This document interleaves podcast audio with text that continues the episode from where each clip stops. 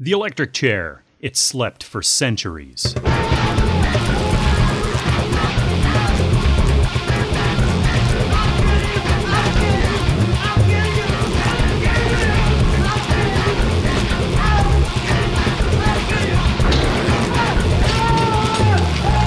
Hi, everyone. Welcome to this week's edition of The Electric Chair. My name is Midnight Corey. Thank you once again for listening. It's very cool. Uh, just want to let you know I just released episode 3 of The Electric Chair 2D.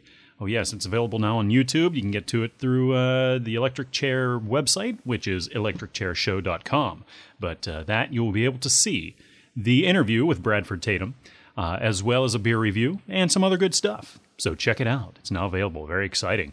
Um, of course, uh, this show is on Stitcher, Smart Radio at Stitcher.com. Very cool. A lot of other great podcasts going on there, as well as the Horror Podcasting Alliance at horrorpodcastingalliance.blogspot.com, which is awesome, and spookshow.tv, where uh, the Electric Chair 2D is playing. So, yeah, yeah, a lot of fantastic kind of networking going on there, which is really great. A um, couple things other uh, that are going on here before we get to the guests. Um, of course, congratulations to Die Monster Die. Uh, they were holding their Kickstarter campaign for their new album, and uh, they reached their goal uh, a couple days before the deadline, which was really, really exciting. So, congratulations! I am so happy that uh, that uh, was accomplished. That's a, great thing. All the fans really, really came through for that, and man, man, just really exciting. So, I can't wait to hear the album. Um, and also, head on over to Johnny's Cult Films. Uh, my man Johnny T just interviewed Paco Plaza, of course, uh, from Rec, Rec 2, Rec 3, the director, one of the directors. Um, and uh, it was really great. Uh, I'm, I'm kind of jealous. So uh, a really great interview. So uh, congratulations to Johnny T for that interview. It was really really great. So I have the link to that up in the show notes here, but I uh, got to check it out. Uh, if you'd like to leave me any feedback, you can call the voicemail line, which is 206 337 5096. You can email me or uh, get in touch with me through the contact page on the website. All very exciting things. Yes, yes. So, this week, two guests for you. First of all, very talented writer, very fantastic person in general. Tonia Brown is with me. Uh, she writes a lot of horror, um, erotica kind of things, uh, steampunk, fantasy, crazy kind of stuff. But uh, Tonia's a fantastic girl, and we have great, great talk. That was a lot of fun. And also, I'm really excited to uh, bring on director El Gustavo Cooper. Now, might not have heard of him, but if you read the review of the movie called Velvet Road, um, it's a short film, 13 minutes long. Um, Florida Possum sent me a review for it. I posted it on the Electric Chair website, and uh, actually, Mr. Cooper also gave me a, a, a, chance to watch it as well. It's not available to the public yet. Uh, he is still kind of marketing it out there, and actually, as we speak right now, I think he's in New York um, really uh, trying to work up a deal here and, and uh, have some really exciting things happen. So he's the director of Velvet Road and uh, the first time director for all intents and purposes as, as far as a narrative goes. So, uh, wow, wow. So, I got the chance to sit down and talk with him, and he will be the next video interview on the Electric Chair 2D. So, that's great. But you're going to hear it today. So, that's what I got for you this week. Let's just roll into it right now. Hello, HQ. This is Police Doc. Operator dead. Post abandoned. Well, I welcome to the electric chair a very talented writer and a very sweet person, Tonia Brown. Tonia, welcome. Welcome to the show. Well, thank you for having me. Absolutely. Um, now, you are one of the people, the few people that I have on the show that I've actually met in person.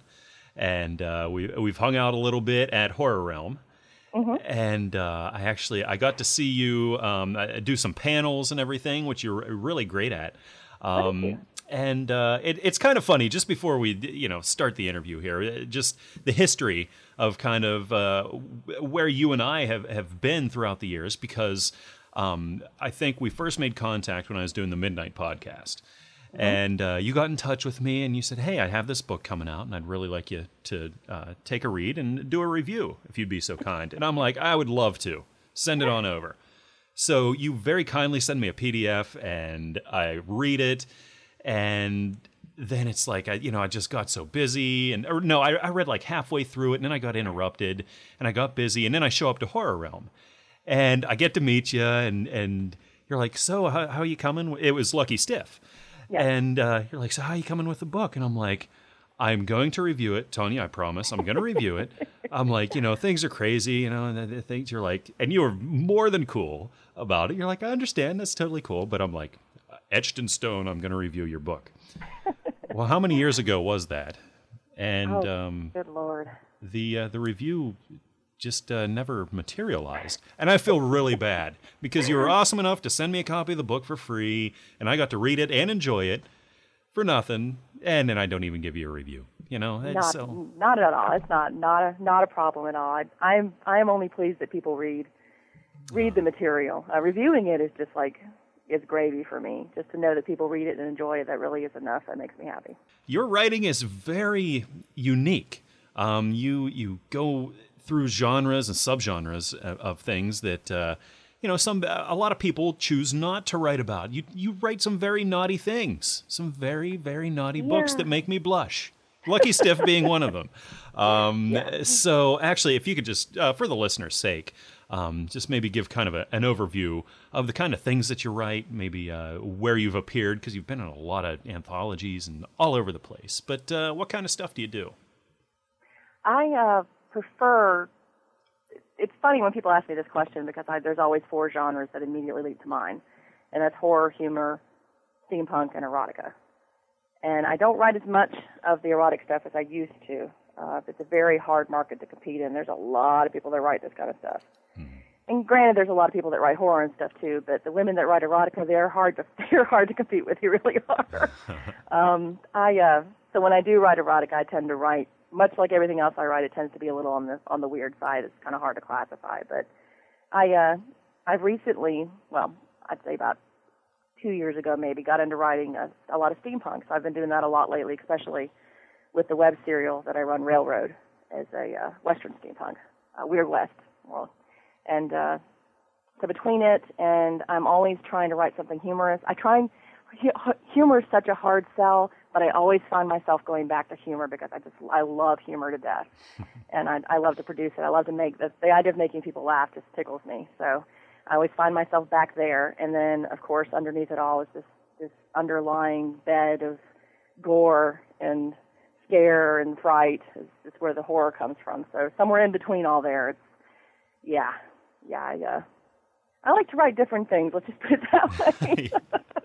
yeah, yeah, it is. It's very diverse, and and uh, like I said, a ton of, of short stories um, all over the place with that. And then uh, you've written novels as well. Yeah. Um, so, which do you prefer? I mean, you, obviously, I mean, you look at it, you've written more shorts than than novels, um, just for I guess you know practical reasons, uh, Yeah. being one of them. But which would you prefer? I mean, do you prefer the challenge of sustaining a long novel and, and just figuring it out and, and making sure it stays together for a longer know- work, or do you like the short better? Actually, I find that, that the short stories are more of a challenge because you have to really, you have to give more detail without so many words. Is Hmm. that's the way I can put it. Because a novel, you really get a chance to to to sort of spread your wings and and really open the characters up and take your time exploring uh, the different interactions of the characters and their development. But for a short story, you really have to get a lot of information across in you know sometimes less than three thousand words, depending on the, the submission call.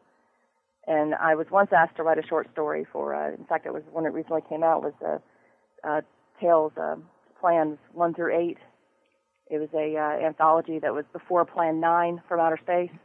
Oh yeah, I remember that. Yeah. yeah, and so when I sent mine in, it was supposed to be under seven thousand, I think, and it ended up being almost fifteen thousand. Wow.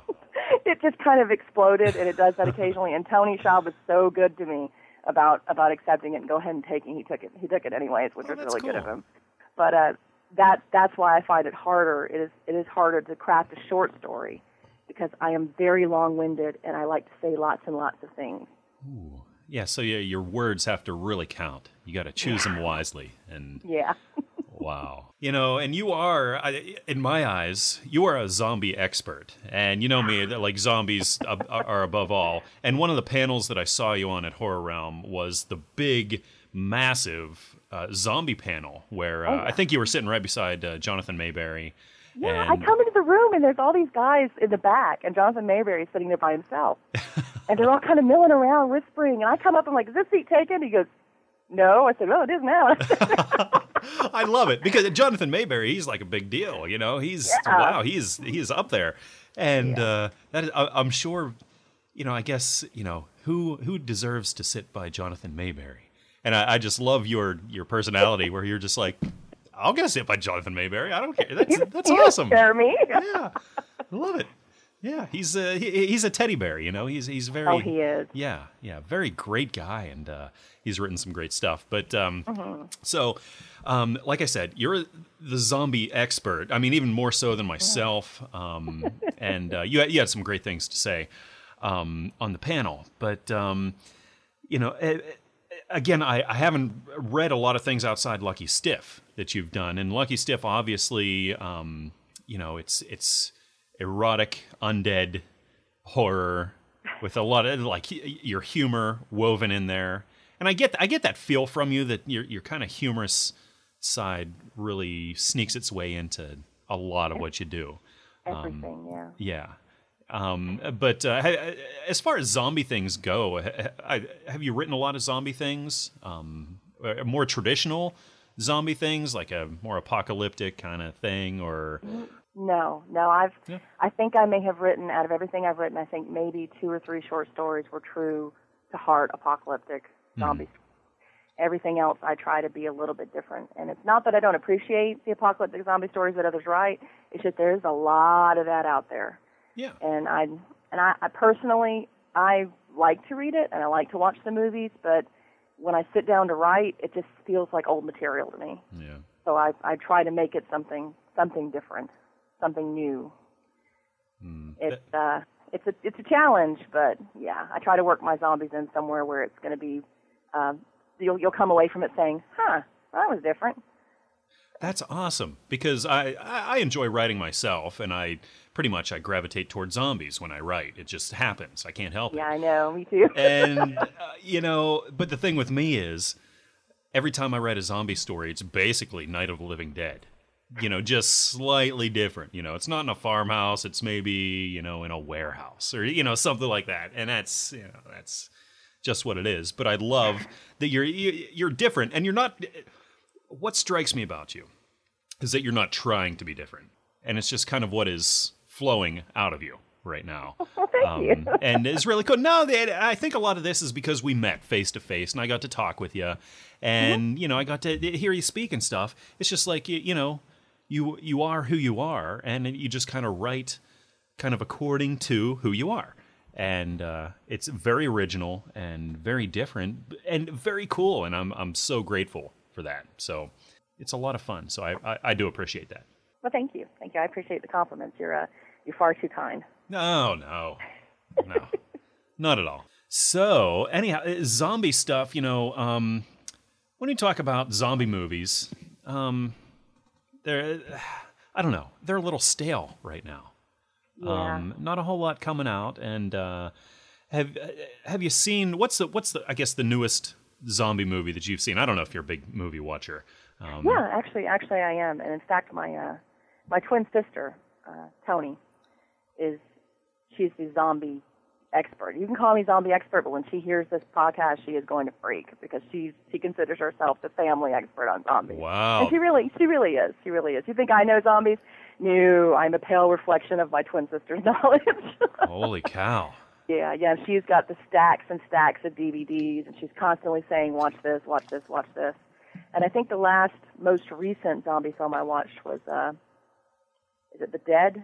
It's set in South Africa. Yeah, I was.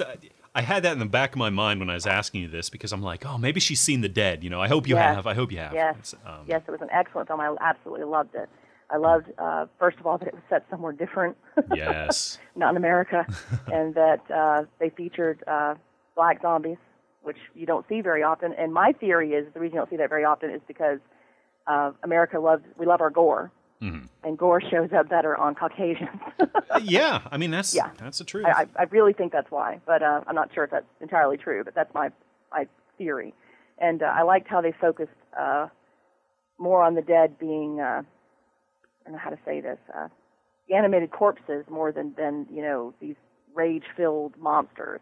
They Amen. were they were just walking dead. And once they got a hold of you, of course, you know, the natural instinct took over. But Yeah. the sort of wandering, the meandering around, it was creepy. That was the word for it. It was a creepy, creepy movie. Yes. Yeah. And and the thing was it, this it was a completely different sort of zombie movie than what we've seen, you know, not only because it was set in Africa and not, you know, Europe or the US or something, but um, it was very wide open. It was not claustrophobic at all. No. Um, you know, you were you could go anywhere. You had a, a lot of range of movement, places you could run, but they were still there no matter Yeah. where you went. No matter where could, you went. yeah, and they were everywhere. And I had I had the honor of um, interviewing Howard Ford, um, one of the brothers who uh, directed this. And uh, he was just so awesome. But I mean, they made an effort. He wanted to make a zombie film, but he's like, if we're going to make a zombie film, we got to do something different, you know. And it's kind of the you know the same approach that you have. If I'm going to write a zombie story, it's going to be different, you know. yeah. So that's why you know they set it in Africa. Although that that, like seriously, they all almost died making this thing for Mercy. a variety of. Oh yeah, yeah, it was bad. That that lead guy, um, uh, Rob Freeman, who played the Mm-hmm. lead uh, white guy, pretty much the only white guy. Um, Yeah.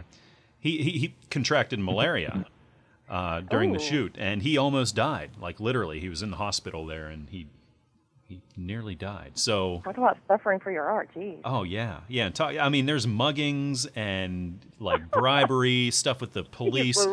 Seriously, um, actually, Howard wrote a great book called "Surviving the Dead," um, uh, just documenting everything that happened.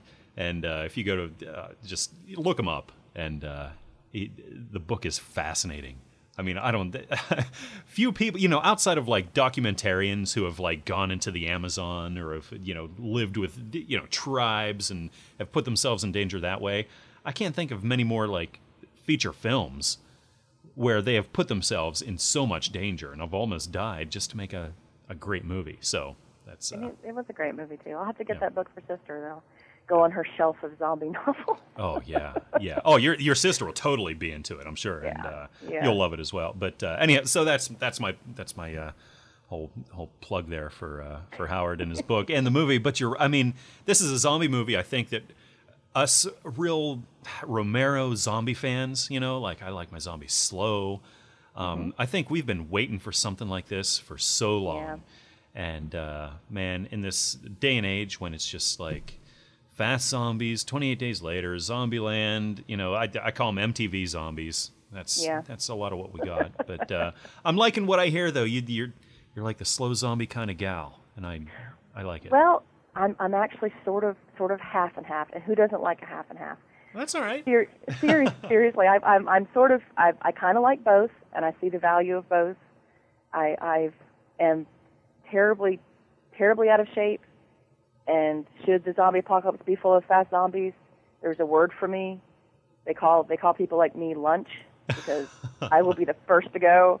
I am. You don't even have to trip me. Everybody says I'm going to trip you when the apocalypse comes. No, you don't have to trip me because it's going to take me about 60 seconds of trying to run, and when I finally slow down and go, okay, hang on, wait a minute, that's when they're going to jump me. So yeah, yeah, the, the fast find- zombies scare they scare the crap out of me for that reason. All you have to do is find one person who is slower than you, just one person, and I you're golden. person. I am that person. No, no.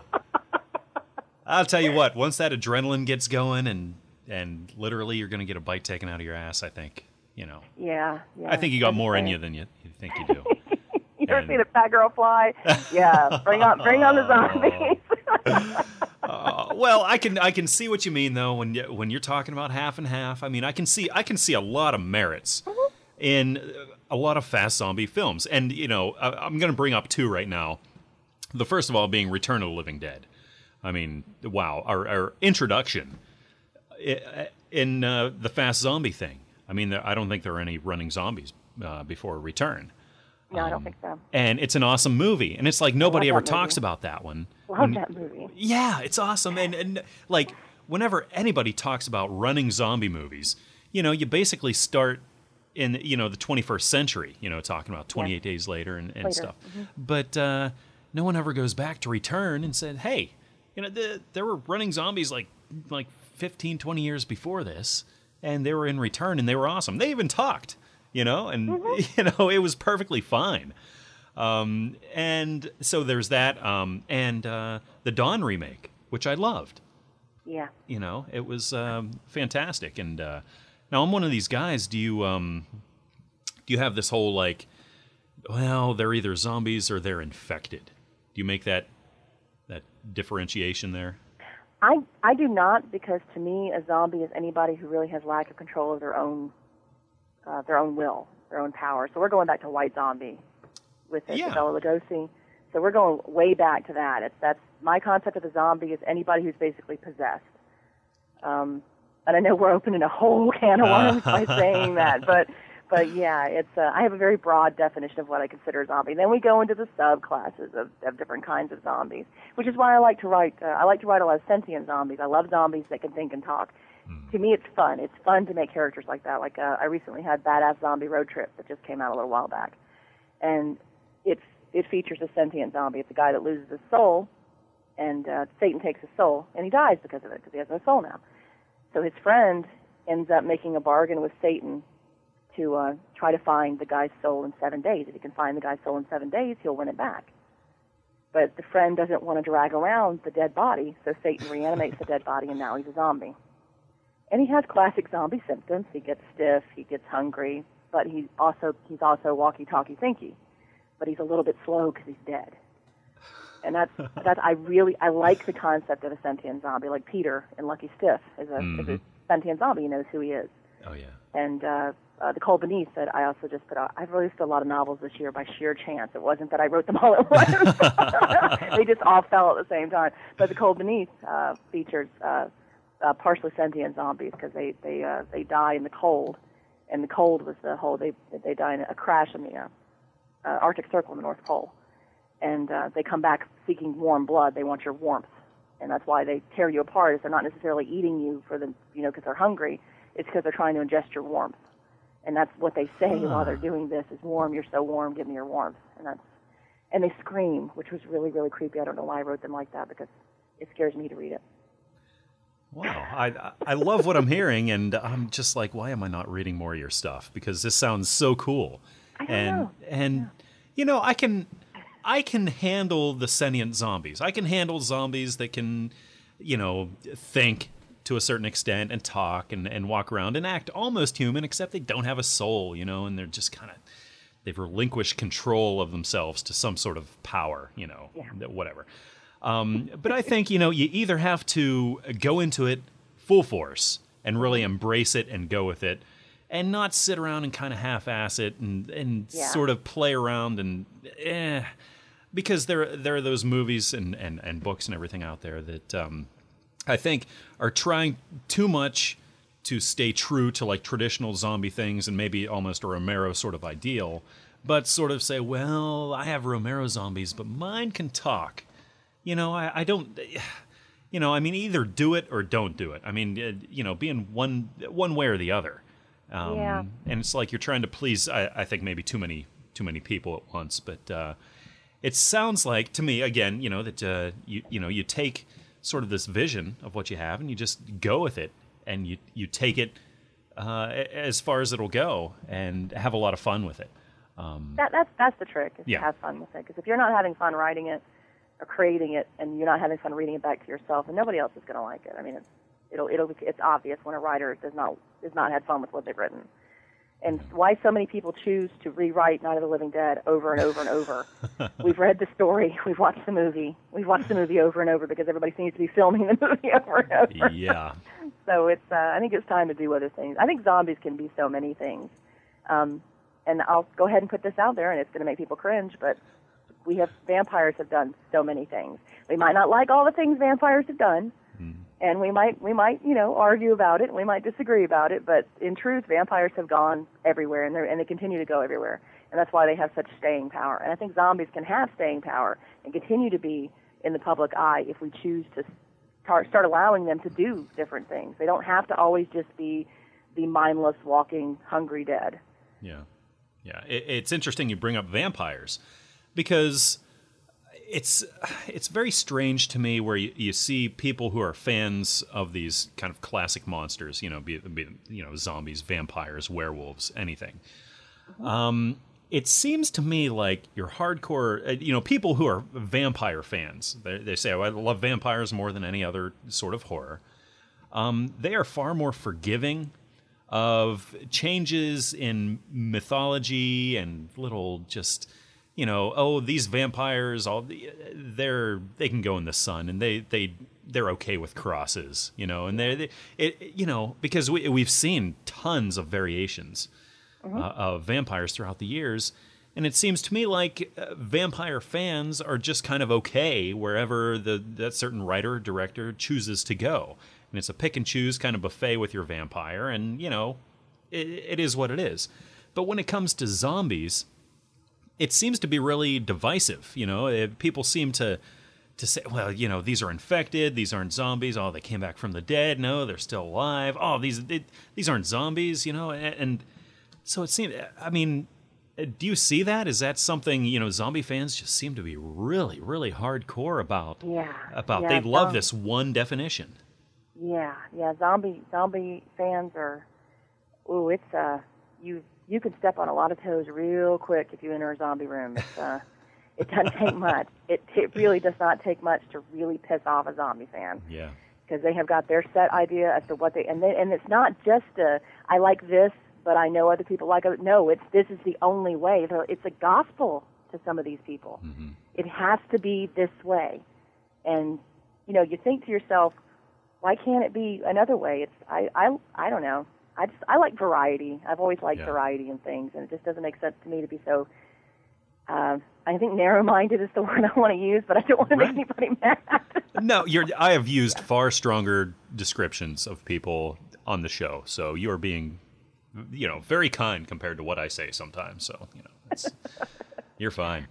But uh, no, you're right. I mean, some people, I think they they just fall into, I don't know, it, it, and maybe is it because kind of how you grew up? Maybe like the first zombie movie that you saw, you know, the first thing that really scared you, you know, and kept you up, you know, and you know, for me it was the Romero movies that did that for me, and and so now here I am, you know, I'm I'm grown up Corey, and those movies still are the ones that scare me the most. But uh, you know, maybe maybe if I'd seen uh, different films growing up, you know, especially you know younger, like five, six, seven years old, then maybe I'd be a slightly different fan of slightly different movies, and maybe that's why I would be staunch in.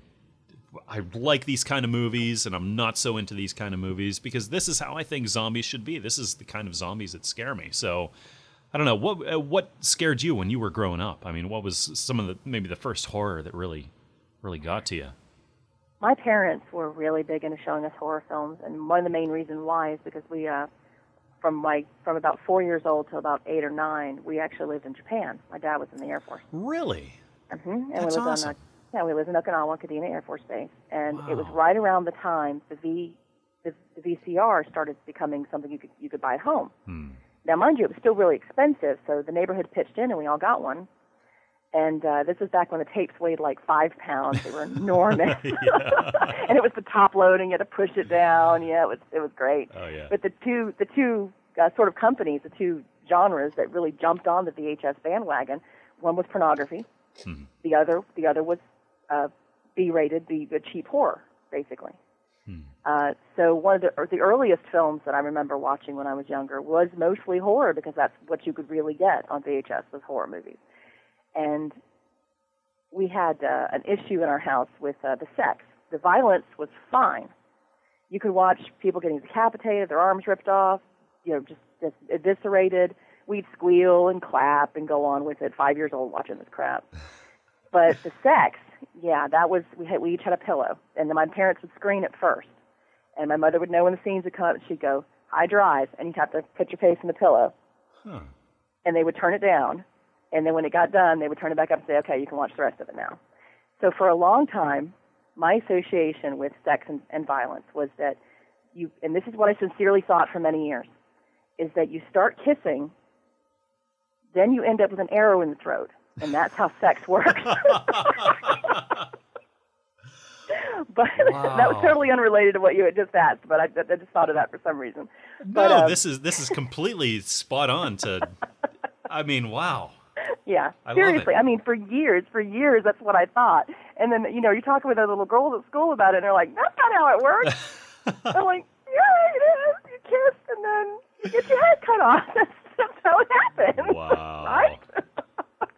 but uh, one of the first films I remember vividly, the horse, a scare scene in it, was the very end of Friday the 13th, Mm. where she's on the lake and she's running her fingers underwater, and Jason comes up over the boat and grabs her. Well, all four of us, I have a identical twin sister and two older sisters, and we were all stair stepped. We were about a uh, about a year apart each. So there's my sister, oldest sister. A year later was the other sister, and then me and my sister. So we're like within three years of each other. So we're all real little Oh wow. and we're all sitting on the couch. We're all watching this film. The minute Jason comes up over the boat, my dad's behind the couch. He comes up over the top of the couch, and we all soaked that couch. We all peed. and since that day, I think that's why I love horror so much. Is I, I've been searching for that scare, Yes. and I don't think I'll find that scare again. I've come close, but I don't think I'll find that scare again because that was just that was a benchmark moment for me. The pee it. the couch scare is what I'm looking for. Wow. Wow. And that's I talk with so many people about horror and you know, why horror? What do, what's it do? And it comes back to it's the buzz that you Yeah. get. You know, it is that visceral kind of thing that just there is nothing like being scared and just being gripped with terror at the same time being sort of in the safety of your home or in the mm-hmm. theater. So it's it's a very safe kind of terror. But again, it's the kind of thing that'll keep you up for weeks, you know, and will affect you. I mean, this has affected you, you know, that scare, sitting on the couch and being scared by your dad during Friday the 13th. I mean, this thing, you know, it still gets to you, you know, decades later. Yeah. So um, it has that sort of very unique effect that no other genre of film, nothing else, will do to you. It's true. I true. I, I I like the occasional tearjerker. An emotional film will get to me, which is why I don't like to watch it because I cry at the drop of a hat. and so that's probably the only other kind of genre that that I feel is is on an emotional level. But horror to me is it's a very tactile experience. It's a very uh, you know you can almost reach your hands out and feel what's going on Yes. with with the situation. And I think that's why I like to when I get the chance. Like I said, I don't write it much anymore, but when I when I get the chance, I like to incorporate uh, a lot of sex in, in in horror because they're both they both get your blood racing. They both have the, the same that same effect on you. It's the eroticism. There's an eroticism in horror. There really mm. is. Oh, oh, absolutely, yeah. And just listening to sort of your your your past and your experiences, you know, growing up with how the sex was so censored in comparison with the violence. I mean, you, With the violence, yeah. it's amazing to me that it was okay to see blood and guts, but it was not okay to see a boob or you know something well, actually, like that. the, the boobs were fine because we had boobs. And so, you know, we were we were going to have boobs. Hmm. Okay. We didn't have the boobs at the time, of course, but Oh, yeah. we were going to have them, and we Right. saw our mothers, and we knew that boobs existed. The boobs were okay. But you didn't when want to see hand- anything done with the boobs. Yes, when the when the Yeah. hands went to the boobs, Okay. when they were touching on the boobs, that's when it was not Yeah. okay anymore. yeah. Well, maybe because of of how that was censored to you as a small child, um, was that maybe something that that sort of grew out of that, especially in your writing. You know, you've done a lot of erotic horror, and maybe is that kind of a byproduct of of uh, kind of almost equating that, or not even equating it, like you said, you you almost. You know, you're like, wow, sex is even worse than all this horror stuff that I'm seeing. so true, maybe was that a product of that? I think so. I Hmm. think it. I think it is a. It has a lot to do with it. Um, that I had a. I had a very sheltered, very sheltered childhood uh, Hmm. growing up on base. I really did. And then when we came uh, back here, my dad retired. We came back to North Carolina. I got a very. I got an eyeful of uh, a lot of things I didn't experience on base. Um, Hmm. Racism was one of them. Oh wow. we just didn't see a lot of it. And uh, when we came back here, yeah, yeah, I've, I've experienced some things I didn't really understand. Um, uh, religion changed a lot too. Uh, we went from being sort of uh, non-denominational to suddenly we were Southern, ba- Southern Baptist, and that was a big change. Wow. Yeah. and uh, yeah, so and when it around the time we came back here is when it started reaching my teenage years. The sex started becoming a question and, and an issue and a, and a, and a point. And uh, uh, personally, I actually uh, waited uh, till I got married, which I, I, say proud of, but I don't mean that other people are bad because they didn't wait. Well, right, But, right. uh, no, I that's a, that's something. That's yeah. an accomplishment right there. I, I, waited for true cool. love is what it was. Yeah. I, I found I found a man I knew I wanted to give it to, and That's awesome. I actually was I was actually quite ready before the wedding, but he became entranced with the romantic idea of waiting, so we waited. Wow, I love but, uh, it. yeah, yeah. So and then years later, after uh, after we were married, God, it was uh, 12, 13 years after that, I started writing, and one of the first things I started writing was uh, was sexual material and erotic stuff, and he kind of wondered where it all came from. He's like, "Is this all the is this math off?" I'm like, "Maybe." and to this day, he he will not read. He will not read my erotic stuff because he's afraid. Because my experiences are only with him, Hmm.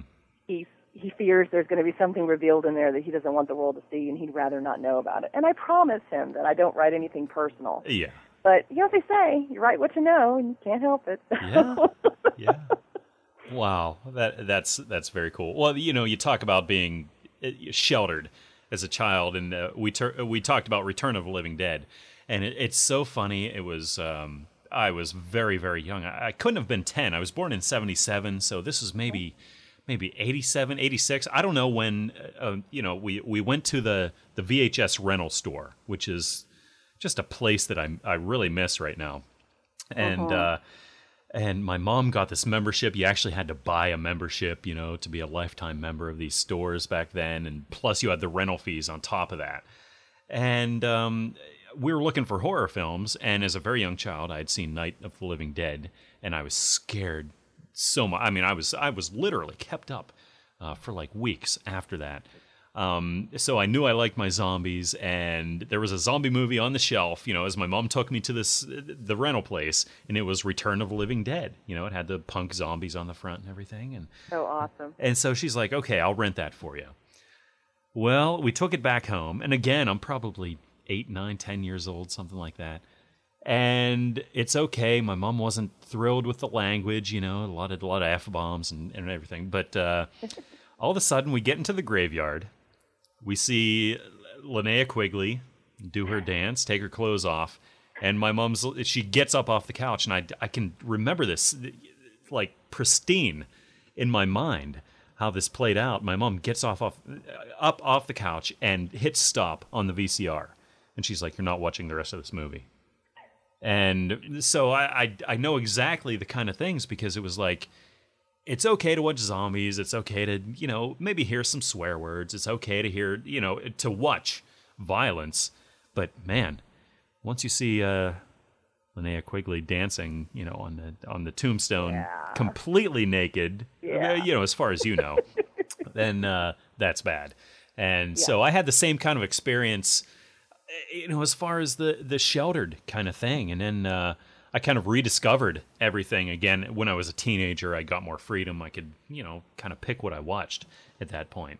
And uh, yeah, but that that's so funny that uh, you know that uh, the sex versus violence. Yeah, it's you kind know, of it's kind of the way America is. We we don't mind our kids watching these horribly violent television shows, but somebody you know whips out a nipple and that's it. Yeah, yeah. Well, I got you know, is it maybe partially because when whenever you see somebody ripped apart, stabbed, beheaded, whatever on film, you know it's fake. You know they pulled off some sort of effect. And me, you know, being a film fan, and I, I like kind of getting into effects and kind of how do you do that.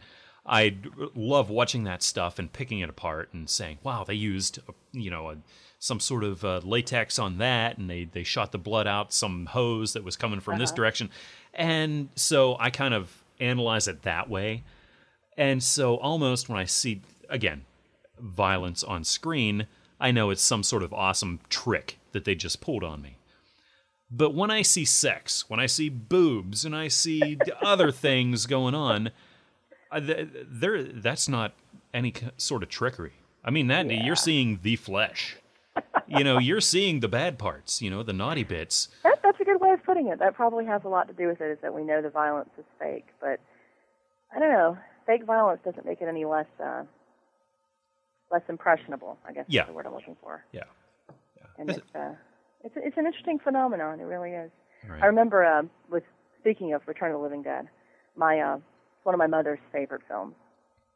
And Oh, wow. uh, we were actually allowed to watch the dance because you know we're we're ladies and it was lady bits, so it's not a big deal. and uh, I can't remember how old I was when we saw it for the first time either, but uh, I think we had just came back to Georgia, so I had I had to have been nine or ten. But um, we uh, in our family, that's one of the co- most quoted movies. One of the most quoted movies. Yeah, where we're constantly someone's constantly saying, "Not a bad question, Burt." Anytime anybody says something that's just a it's a genuinely good question, someone in the family would not a bad question, Burt. or do you mean the movie lied? That's what we say all the time. Oh. I love it. I love it. That one in Texas Chainsaw Massacre 2 is very quoted in our family. Oh, I'm sure. Oh, wow. Look what your brother did to the door. I'm the Lord of the harvest. Yeah, yeah, we're bad Ah. about quoting films. Dog my mother, hunt. Elizabeth, Yeah. yeah, yes, God will hunt. But hearing, uh, hearing my mom say, um, not a bad question, Burt. That's a, yeah, that's always good. Classic. Wow. She'll say, "You mean the movie lied?" Just out of the blue, you'll see her. She'll go, "You mean the movie lied?" I'm like, "I love you, mom." What's your tongue, boy, if you like this job? Like this job. yeah. and you know, they reprise those roles in the sequel, and people bust on the sequel. I love Return of the Living Dead Part 2. I, I mean, I. I don't care. It is, first of all, not many zombie movies come from the perspective of a kid. And that one does.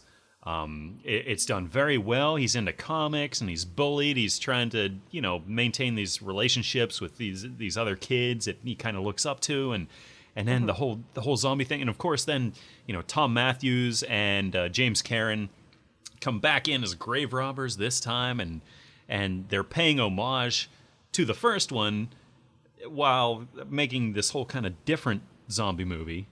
Um, and there's the comedy thing. I just I love that film.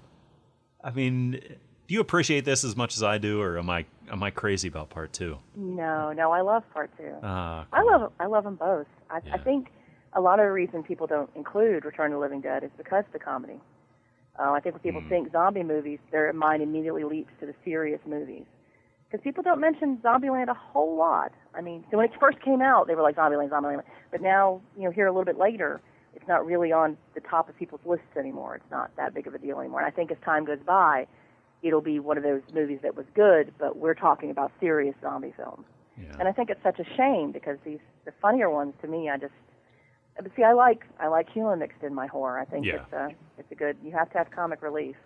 If you don't let that boil with a little bit of humor, it's going to explode and it's not going to be pretty. Right, right. And I, I appreciate that. And again, what you do and, and what you appreciate in a film. Um, it, it- we've seen a lot of dumb, though, like zombie comedies come out. Like I think Yeah. uh, comedies that are just trying a little too much. Now I, I see a movie like uh, Fido, and I loved it. Um, Uh-huh. Have you seen Fido? Yes. Yeah, great movie. I mean, did you did you dig it? Yeah. Yeah. It was good. Yeah. I, mean, I thought it was well done. I think the black and white was an interesting, an interesting touch. It was. Uh, yeah. yeah. I liked it.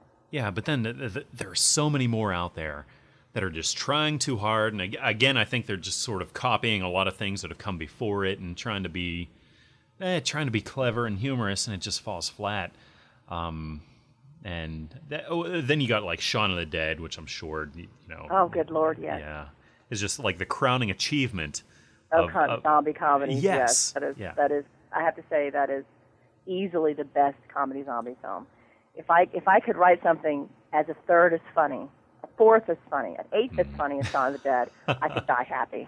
well, you're That not is- British, That is the funniest know. movie. Well, I know, I know, and I love it. And that's the thing about it is, is that that was something else we were raised on was British humor. Yeah. Uh, we sister and I didn't watch anything else with PBS. It was all Monty Python and all. Wow. just, Are I you being served?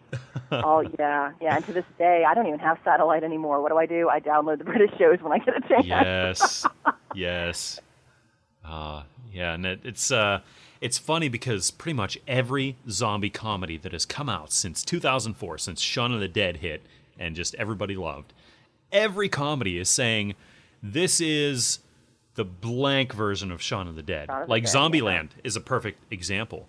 This is the American Shaun of the Dead. And that's what sort of actually pissed me off about it you know all the hype coming up before it. Um, they were marketing that consciously as being the American Shaun of the Dead.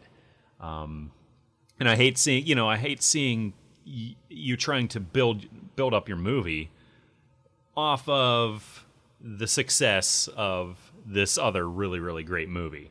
Um, You know, and it's it's not good. But I've heard so many of them now since then saying, "Well, this is the whatever Shaun of the Dead." You know, this is the Australian Shaun of the. Dead. This is the the Cuban Shaun of the Dead. This is you know wh- whatever. Seriously, there was Juan of the Dead that just came out, and I haven't seen it yet. And I actually heard it. It's actually very good, but um, it. I think one of the things that came out press wise before it was, "This is the Cuban Shaun of the Dead," and I'm just like, damn it.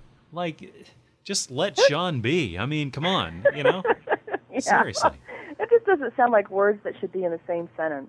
Yeah. This is the, this is the Cuban shot of the Dead. Yeah, yeah, Like, Good lord, what does that even mean? yeah. But I mean, that just, I think, says a lot for the effect that that movie had in Yeah. the zombie genre, the zombie comedy genre, where everybody is trying to kind of bank on that now. And just trying Yeah. to say, hey, that movie was so great. Well, here's our version of it, but it's a little bit this, you know, or a little that. And uh, so, you know that's uh that's really really great. And uh, that's a movie that that really rocked us. And i'm really happy again you know going back to the dead um, that you enjoyed that as a very current zombie film that did everything right. And um, you know people complain about it. People nick, nitpick things and and stuff but i'm like enjoy this movie for what it is because it's awesome.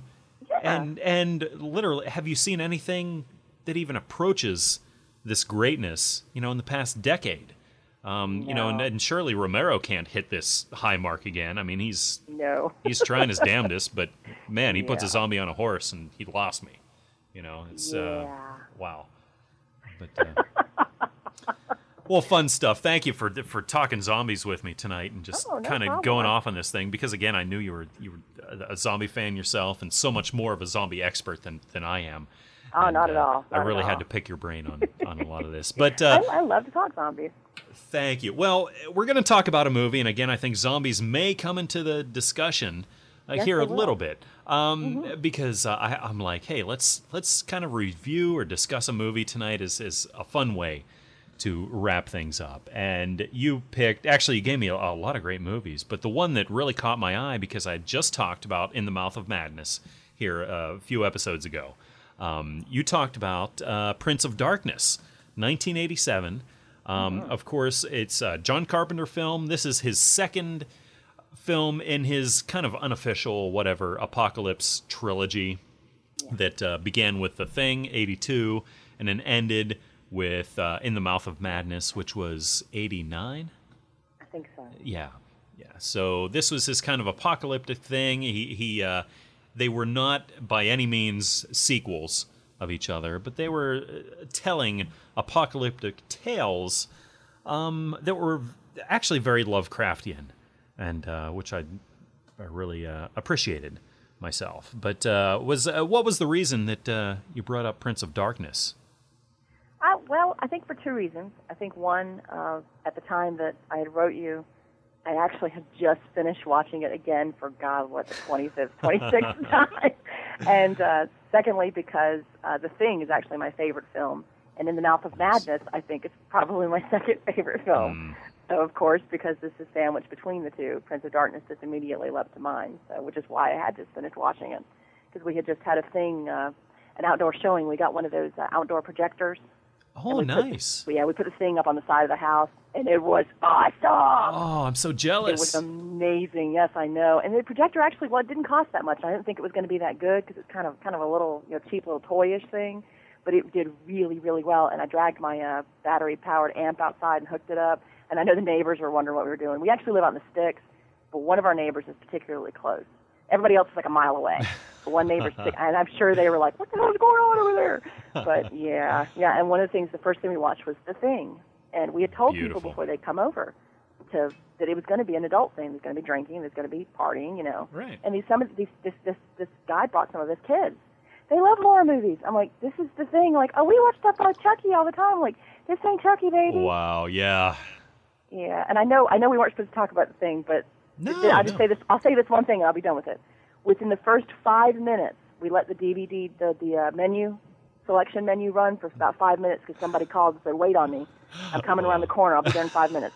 So we let the DVD menu selection run, and in five minutes of that, because I don't know if you if you're familiar with the selection menu. Oh, yeah. thing, that sound it makes, it goes up and comes back down. Right. In five minutes, the kids packed up and were in the car. Wow. Just the selection menu freaked them out, and that's that's what I love about Carpenter's films is that all of his films have that kind of atmosphere, and Prince of Darkness is no exception to that. If nothing else, Prince of Darkness is nothing but atmosphere.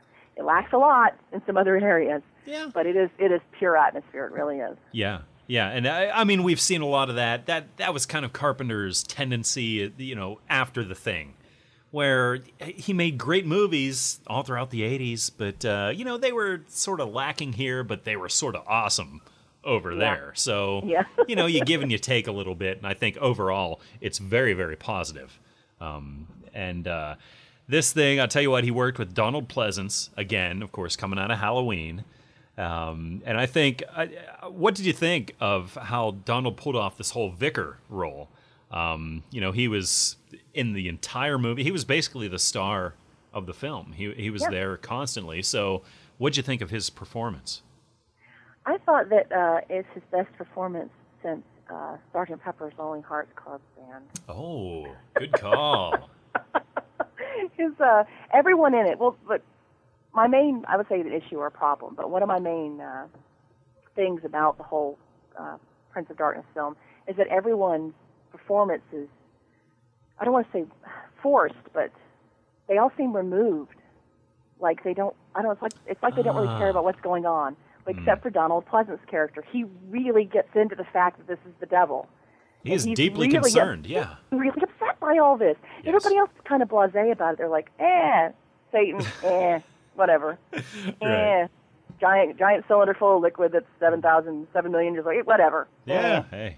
But Donald Pleasence is like, you're not listening to me. Oh, We're yeah. all gonna die. You know what's hilarious about that is I, I I thought of that consciously whenever there's this whole really creepy group of people outside, the, all these homeless people who are really mm-hmm. creepy looking and they're kind of Yeah. there staring at you, and literally throughout the entire movie, they're just like, yeah, they just kind of walk past them and brush them off. They're just like, oh yeah, they're they're home. Wow, that's pretty weird. Okay, let's let's do what we're doing, and they don't give a second thought to why the hell are all these really pale, staring homeless people gathered right here next to us and staring at us day and night?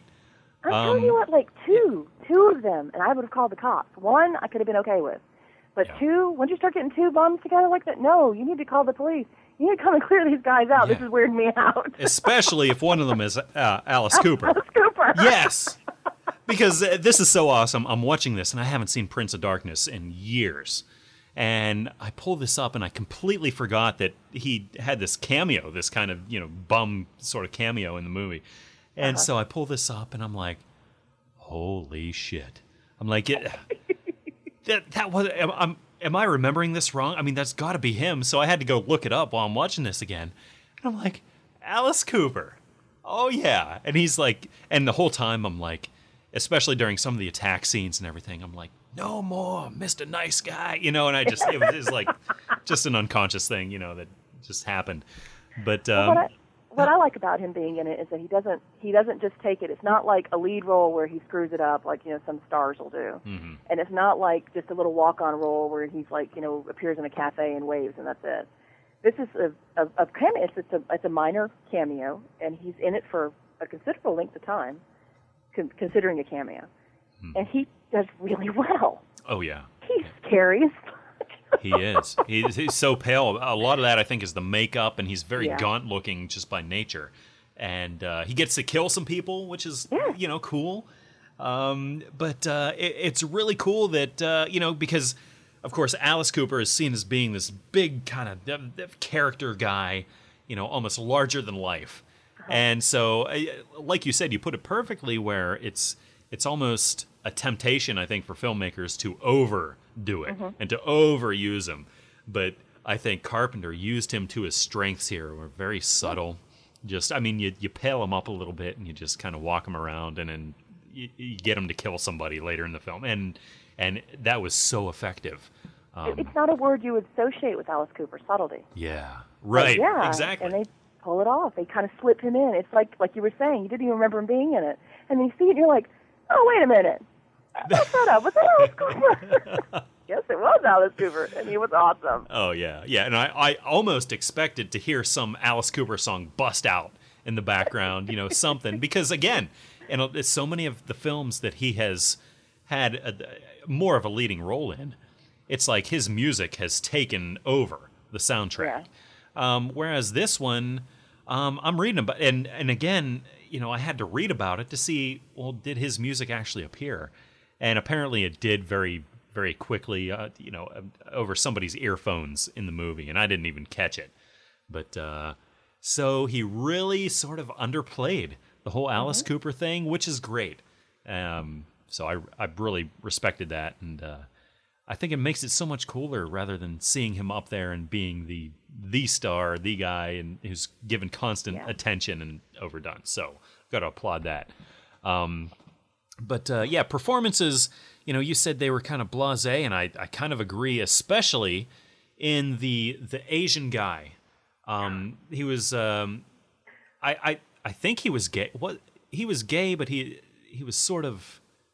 I think he was sort of bi. I don't know because he talked about liking being dominated by women, but then he talked about being gay, and so I, I don't know, which is actually a very interesting thing that they explored in 1987, um, being very open about gay themes, you know, and, and he's just gay. He was going on a date with some gay lawyer or something, and so you know that was that was really cool because there was nothing either positive nor negative about that whole thing. You know, nobody was making fun of him because of the sexual thing. Um, but uh, I don't. He had some lines, and this has nothing to do with the with the whole uh, homosexual themes or anything, but just the way he portrayed himself. Sometimes it was just like it was so forced. Um, There there were some lines he delivered where it was way overacting, and Yeah, it, it just the hell out of me. yeah, yeah. It um th- but uh but yeah, even even our our hero, the the guy with the mustache, and I can't think of his name now other than it was the guy with the mustache. Um I think that's how most people remember him. yeah, yeah. That was a that was a pretty great mustache he had going on It there. was an awesome mustache. feathered Now, that's hair. the kind of mustache that will get you laid, and it did. It did. I mean, he he, he found the first redhead he could find and, you know, he Redheads Man. love mustaches. What can I say? That's just it. Yeah, that's it. and uh, I mean, talking about this, and again, I, I just I go off on so many tangents. I just talk about these films, and I just go here and there, all over the place. But this was so '80s.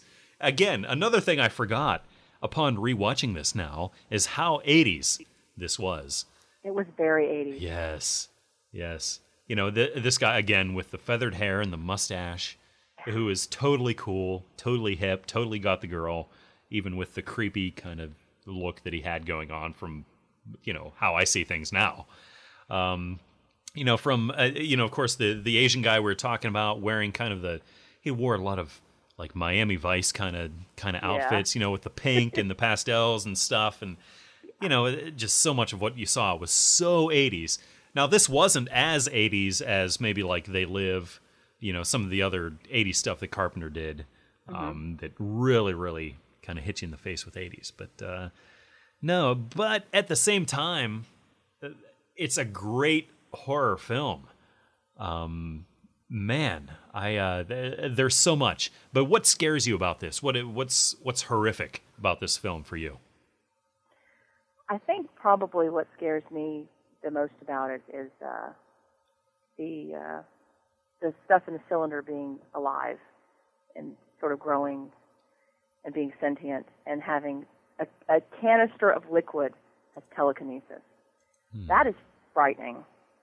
And the way it uh, basically possessed. Now we're getting into the zombie thing. It's, it's, it's essentially a zombie film. It really is. Because you have people that die and they come back. They're they're they're possessed and controlled by whatever this thing turns out to be. Uh, there's they touch a little bit on perhaps Jesus being an alien. One of the main problems with the film is that they don't explore the mythology they're trying to set up enough. Hmm.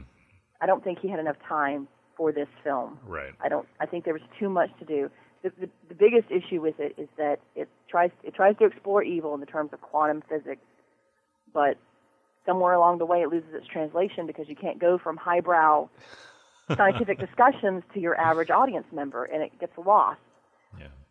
So they and and two, they they really didn't have enough gore uh, Mm-hmm. for even for an '80s film. It was very subtle again with that word. It was very very understated on the on the horror front, but it is full of atmosphere, and I think that's the thing that gets me the most is that it is just it's just the whole feeling is just super creepy, and then all the the homeless people outside, all the bugs. That's a lot of bugs. Yes, the bugs. and the worms crawling up the windows. What what the hell's up with that? and no one seems even more than mildly freaked out by these things. You know, you get more than three. You get more than three bums together. I work in an emergency room. You get more than three bums together. Yeah, you you don't want that. You need to break that up. You know, you get a whole bunch of bugs together crawling on the window. Yeah, that would freak me out. Why is why is nobody concerned about these things?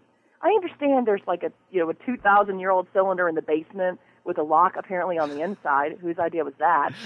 You know, carbon dating on it seven million years. Okay, whatever. That's really interesting.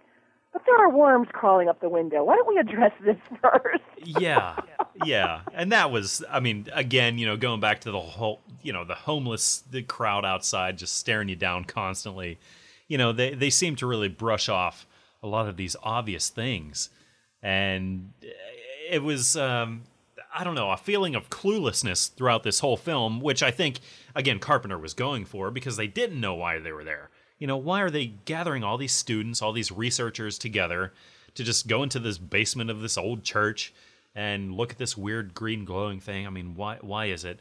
Um, but there were some things. I, I mean, some common sense things that I think you and I would have paid some more attention to and questioned more. Um, and uh, you know, I saw the bugs and the the worms and sort of thing. I started thinking of uh, a lot of uh, like uh, Fulci and Argento, and I don't know if you're into like the whole Italian horror thing and and like Zombie Two and maybe like Suspiria Yeah. but um, you know those you know Fulci, Argento, they used a lot of those kind of weird like bugs and maggots and worms and stuff That's to because they're gross. yeah. And I kind of got that feel. I was kind of like, wow, I think they're going to kind of use this as a as a real and they and they did. In Prince of mm-hmm. Darkness, especially I'm thinking towards the end there's a certain character who sort of zombifies and he's standing outside and he's like pray for death. And he has that weird kind of reverb effect on his voice whatever it is. Uh-huh. And then his head like pops off his body and his body erupts with all these bugs, all these roach things, whatever they are. Yes, and so.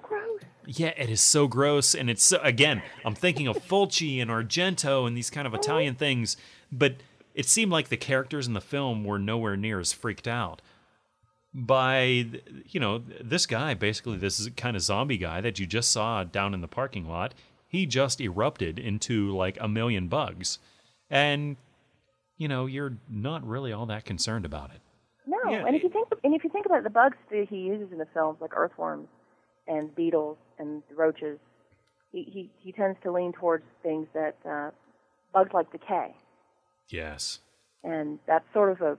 And I don't know if that's a statement he was going for, but that that just kind of reflects the the the, the, the feel of, of, of the movies, how everything is decaying and running down, and it's society, morality itself is just decaying, and that's why this thing is able to come loose. Wow, it's actually really clever. It is, but Hooray. uh, but you know, I think you said it on a- on a lot of levels. He was kind of trying to achieve something that was just way unattainable for like a ninety minute film.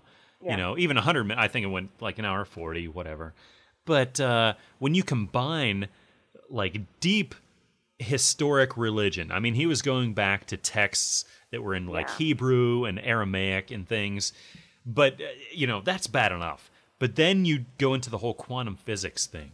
And he was talking about atoms and subatomic particles and yeah. uh, like time travel and the speed of light. Tachyons and I mean, holy shit. I mean, do you, I mean, uh, and it kind of made sense. I mean, he, he, he sort of made sense of everything a- as best he could in, in this movie, but it's just like, man, you were, you were going, I think, too many places, too many technical places to explain this to like a very simplified sort of horror audience yeah. you know so i don't know that was uh but uh, despite all this, and it, it might sound negative, you know, everything I'm saying and, and stuff. I mean, I love this film. Me too. I really love it. Um, um, Lovecraftian is is something that comes to mind. It is. It is, and Yeah. both all three of them, the thing and and Right. This one, and especially in the mouth, especially in the mouth of madness. Yeah, yeah. very Lovecraftian. I'm I'm heavily influenced uh, by Lovecraft. I have a a photograph hanging behind me where I write on the wall, and it has a picture of four guys that.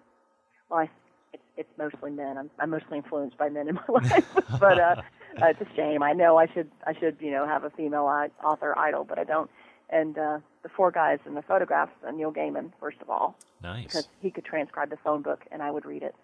I, I swear, any, anything that man puts to paper, I, yeah, I'm all over his tweets, his twits, whatever. I'm, He's I'm there. awesome. Yeah. Yeah, and then uh, Stephen King, of course, you know, Mm. goes without saying, and uh, Terry Pratchett is there on the end. Very uh, nice. I love Terry, love Mason Pratchett, genius, freaking genius, and Lovecraft is uh, one of the one of the Mm. fellows. And uh, yeah, I'm a huge Lovecraftian fan. I love to hear. I love to. I don't talk much Lovecraft with people because I find that people either know Lovecraft and read Lovecraft and understand Lovecraft, which is kind of hard to do, Yeah. or they know of Lovecraft, and that's the majority of folks. They can say the word Yeah. Lovecraft and they can say the word Cthulhu, and they might put the T's and the H in the right place occasionally, but on the whole, it's lip service, which is fine because you know he needs as much lip service as every other dead author out there. But I find that that people rarely actually have read his stuff, and e- even I've not read it in depth, intense that I would like to. But uh, I've read the majority of it, especially shorts. Uh, Oh yeah. you know, he's got just a couple of longer pieces. Uh, uh, the Dream Quest of Unknown Kadath, I think, is one of them, and uh, there's another one that was I can't think of it right now. But uh, yeah, Lovecraftian is a is a very very good word for uh, for his, for this little trilogy. Yeah. And a lot of people don't see the thing as being that, but I, I do. Oh, I, def- yeah. I definitely do. Oh, absolutely. Because the thing, and especially this film, and again, you know, the, you know, in the um, in the mouth of madness, um, one of the first uh, Lovecraft stories that I think of is at the mountains of madness, um, and I think again, the thing and Prince of Darkness, especially. Um, there are a lot of things that Carpenter borrows uh, from the thing. It was the whole Arctic, you know, kind of snowy atmosphere, um, you know, that he borrowed from that. But in this, I, I saw that right away because he's bringing together uh, a lot of researchers, a lot of college students, you know, Yeah. uh, and and things to sort of go out and explore this thing that they've just kind of found. They don't know what it is, and of course, the the stories kind of um, go apart from each other at that point and don't really have anything to do with each other at that point. But uh, again, I saw a direct influence. Um, and uh, so, uh, was there any other Lovecraft that you saw in this, other than, of course, I mean, there were the old ones. You know, you, you saw Satan. It's it's funny, and I hope I'm not spoiling this, but I don't care, just for the sake of discussion. I mean, Satan was was basically this big green blob in this vial in the basement of a church, and that was Satan, sort of incarnate. And Satan was not the ultimate evil because there was an evil even sort of above him, which was his father, kind of this anti god.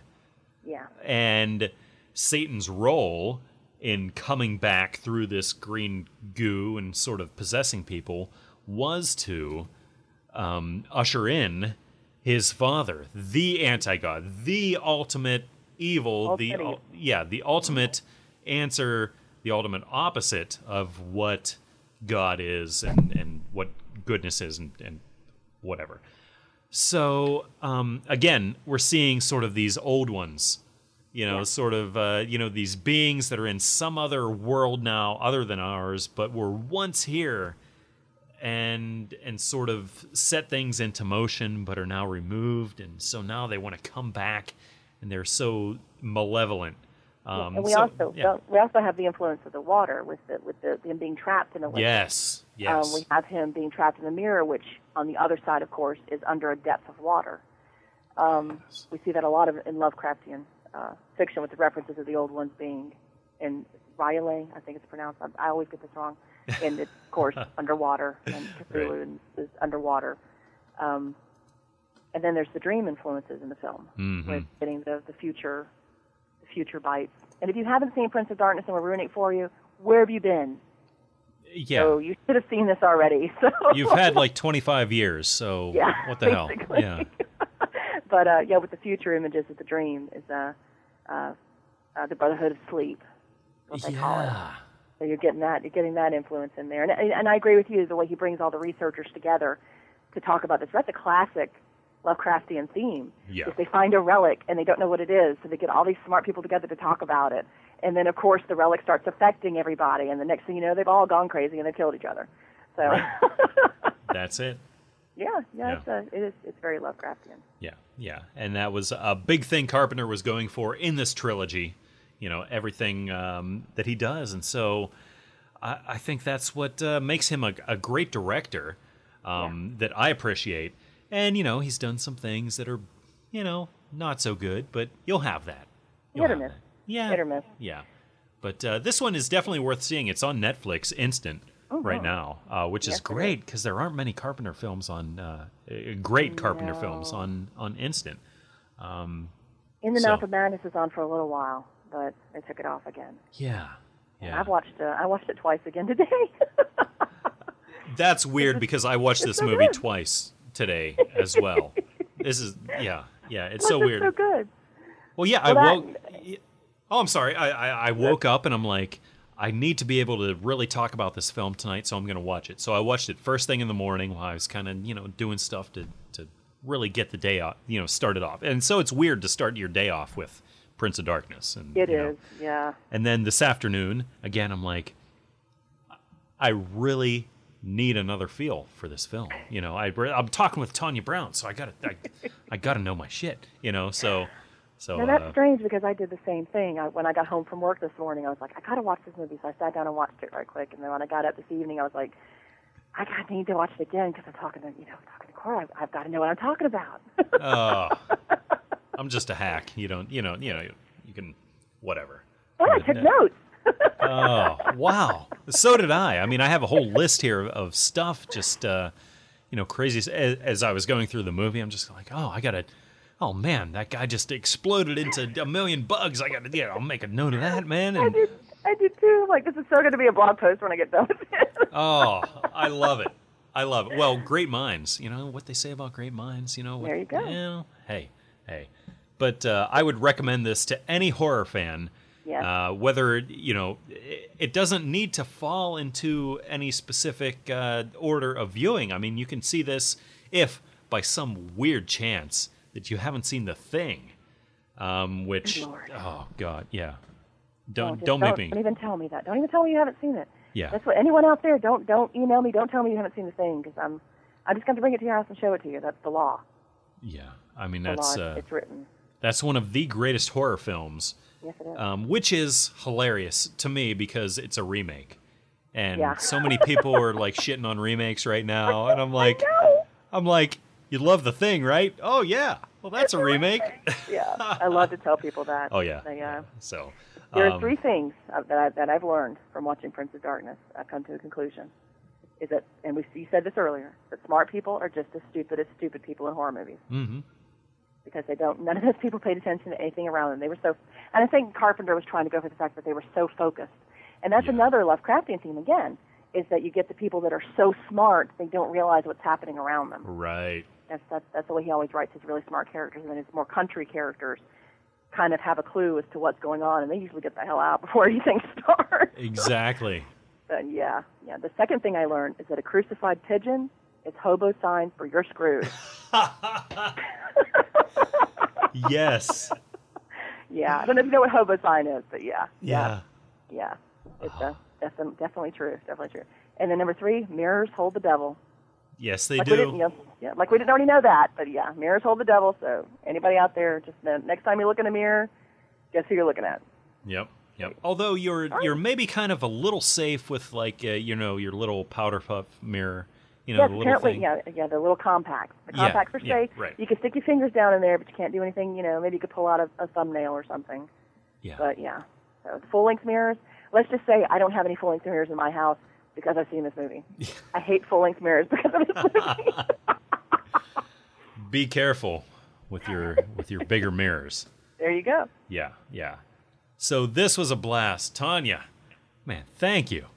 Uh, for, you. for just uh, you know talking with me about everything that you do, and then of course Prince of Darkness, which is a, a brilliant film. Um, and uh, I don't know why I, I don't have you on the show more often, because uh, I'm here. Call me anytime. well I'm gonna hold you to that. So. Yeah, Uh, please do. Oh, yeah. Well, of course, um, your website is uh, thebackseatwriter.com. Yes, and you have a lot of great things on there, a lot of stuff about you, where you can go to uh, buy a lot of your books and, and check out a lot of what you've done. And you have a lot of free stuff that you post there that people can read just for free and, and see if they dig it. If they dig it, hey, you can buy it. If not, that's cool. You know, you got to read some cool stuff. So um, I I love your. It looks great too. I mean, you have you got a great great site there. So Thank you. Philip But- Rogers did my uh, skull with the Baron Lacroix uh, nice. symbol on the top of it. He's an amazing artist. He does a lot of my covers. He has a cover of Skin Trade and The Cold Beneath and Lucky Stiff, and I'm just I'm working on Sundowners is the next one that's going to come out soon. It's in final edits right now. and We're working on a cover for it, and uh, it's actually speaking of which, it's a Lovecraftian Southern backwoods horror. Yes. Yes, it is. It's about the nature of the muse. It's about family, and it's about gossip, and uh, how all these come together. Uh, again, Tonia, I'm going to ask this. Why have I not been reading more of your stuff? I don't know. You know. I've been- here. I don't. I don't know. you why. have been, and I think I think more people need to read your things and to know about you and how awesome you are and thank and the you. cool things that you read or that you write because uh, it is so different than 99% of anything else horror that you're going to find out there. So, um, you know, absolutely. The backseatwriter.com. Where else? Um, you're on Facebook and, and everything. Uh, Yes. Is yes. anywhere? Backseat Rider. It's you have to drop the V. It's just Backseat Rider cool. for Facebook. Yeah. And then uh, Railroad is at steampunktrain.blogspot.com. It's a weird, weird Western web serial. I've been running for about a year and a half now, and it's a tremendous amount of fun. People seem to like it. There's a zombie in it. He- Nice. again, again, he's not your traditional zombie. So Hey. yeah. That's all right. That's all right. so, well, again, thank you uh, for uh, spending so much time with me tonight. And uh, of course, I could have drugged this on like hours longer. And I uh, honestly, I could go on about zombies and Prince of Darkness and stuff for probably another hour.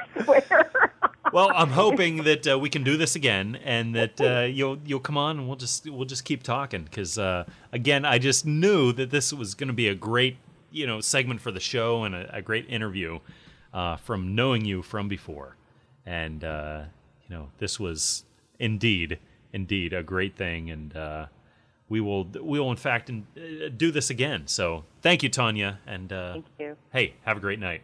You too. What is this? That's your plate of nerdity. This is not nerdity. How can you even call this nerdity? That's what's on the menu. I want you to go in the back and give me all the full frontal nerdity that you have. Wait. I know what you heard is give me a lot of full frontal nerdity. No.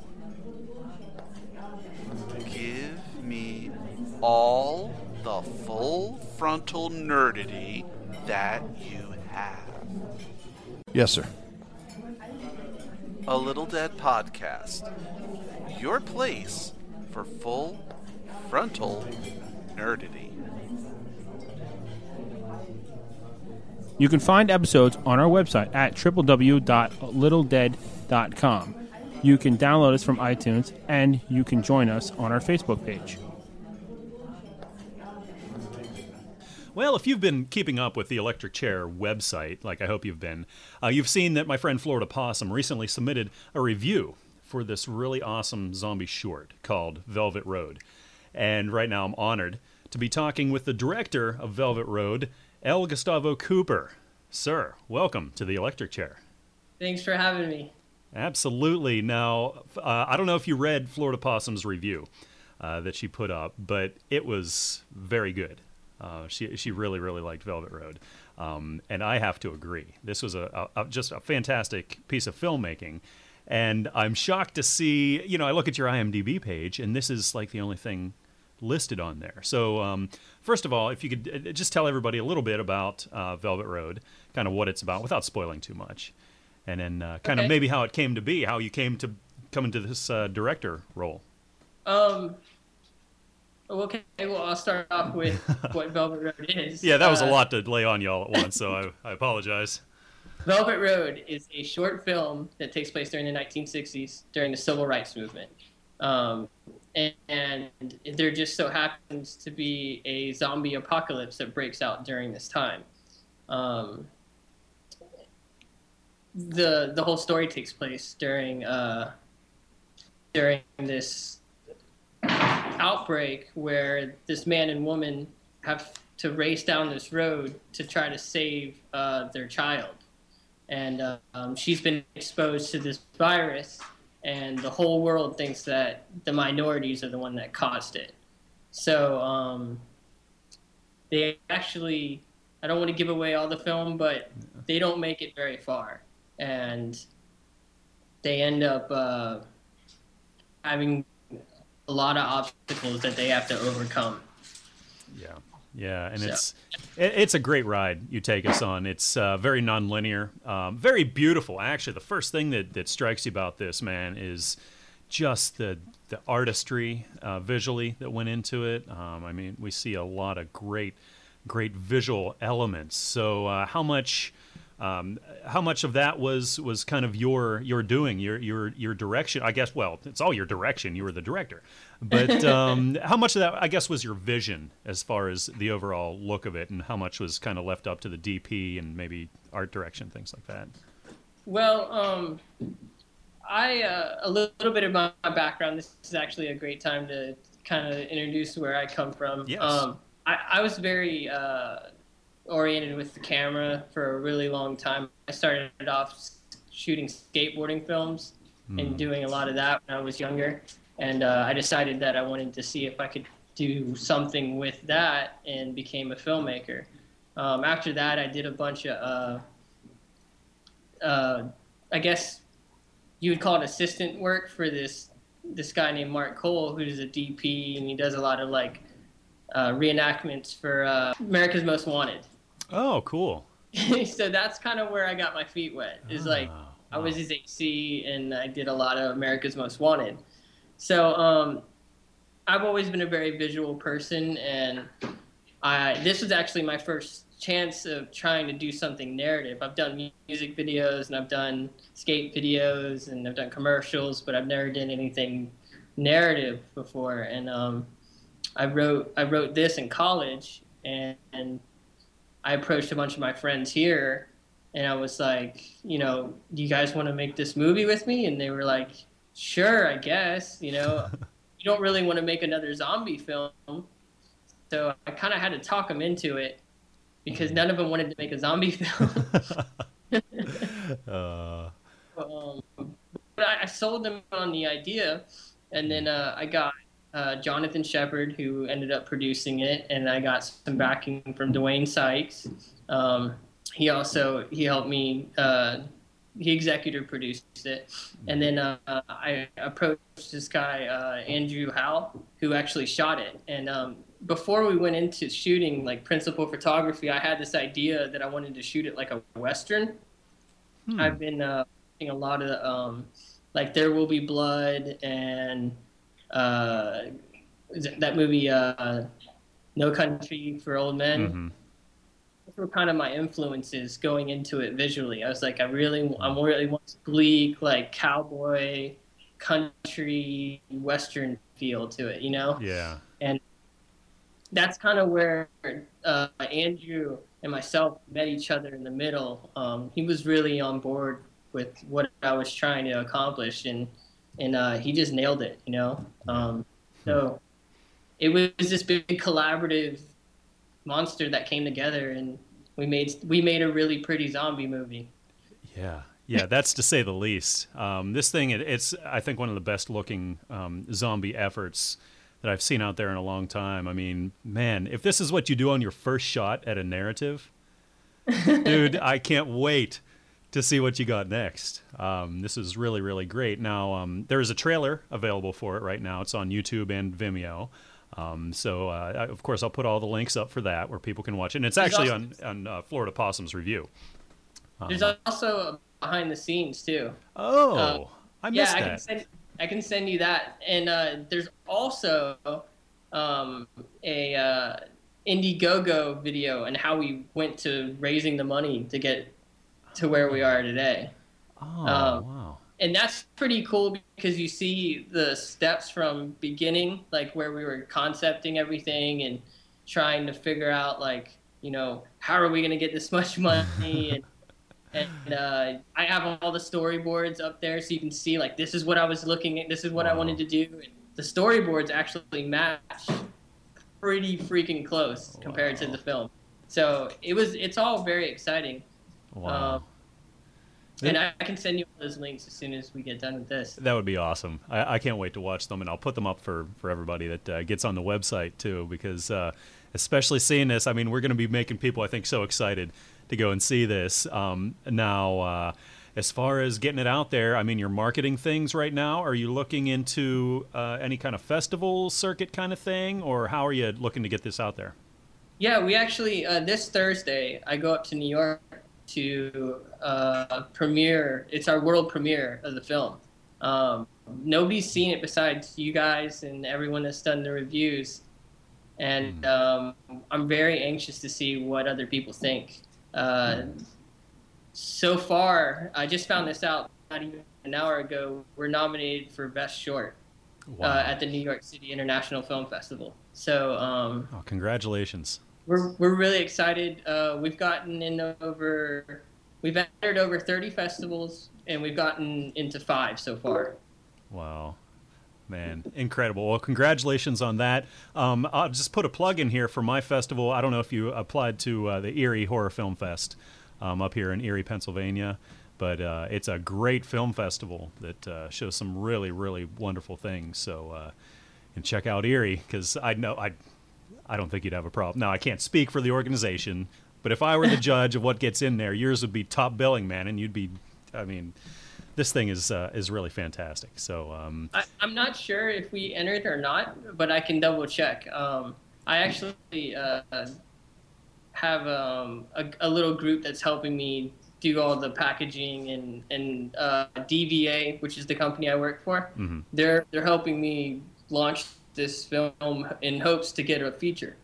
Uh, So um, we've got- we've got everything set up as far as uh, we go up to New York and there's a, a market festival that's happening. It's like a market slash festival, and one of the days is supposed to be where distributors and producers and all that stuff meet up. So th- I mean, this is all new to us. You know what I mean? We're Yeah. like uh, we're freaking out because I mean I'm pretty young. I just got I just graduated film school in December. wow. And yeah, it's, we're kind of just like, okay, this is gonna be fun, I guess. You know? well, that's funny because I I saw the film and I had never physically seen you before, and I it, it was at the point I didn't even get on your IMDb yet, and I didn't know much about you at all. And so you come up, and I, I kind of expected to see an older, kind of se- more seasoned film veteran, you know, a guy that's done a lot of movies, and this is kind of your crowning achievement of your career, you know, that you've been working up towards. But you're just starting out and you're young. And uh, this is such a breath of fresh air. You know you talked about you mentioned making a zombie movies to your or a zombie movie to your friends. And they were just like nah not another zombie movie. You don't want to make one. Because it's so stale. There's so much out there. And so much of it is bad.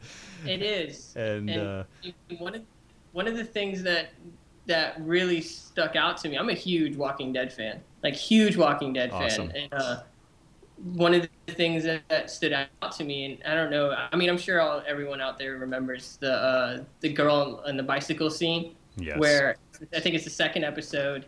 He uh, he sees the girl with her legs cut off and and she's crawling across the ground. And I remember that scene where he just like had that moment where he was like, you know, that was a human at one point, you know. Mhm. And then he goes back later, and I don't want to spoil anyone who's seen it, but if you haven't seen it, you're not a true horror fan. Yeah. He goes back and he and he you know puts her down.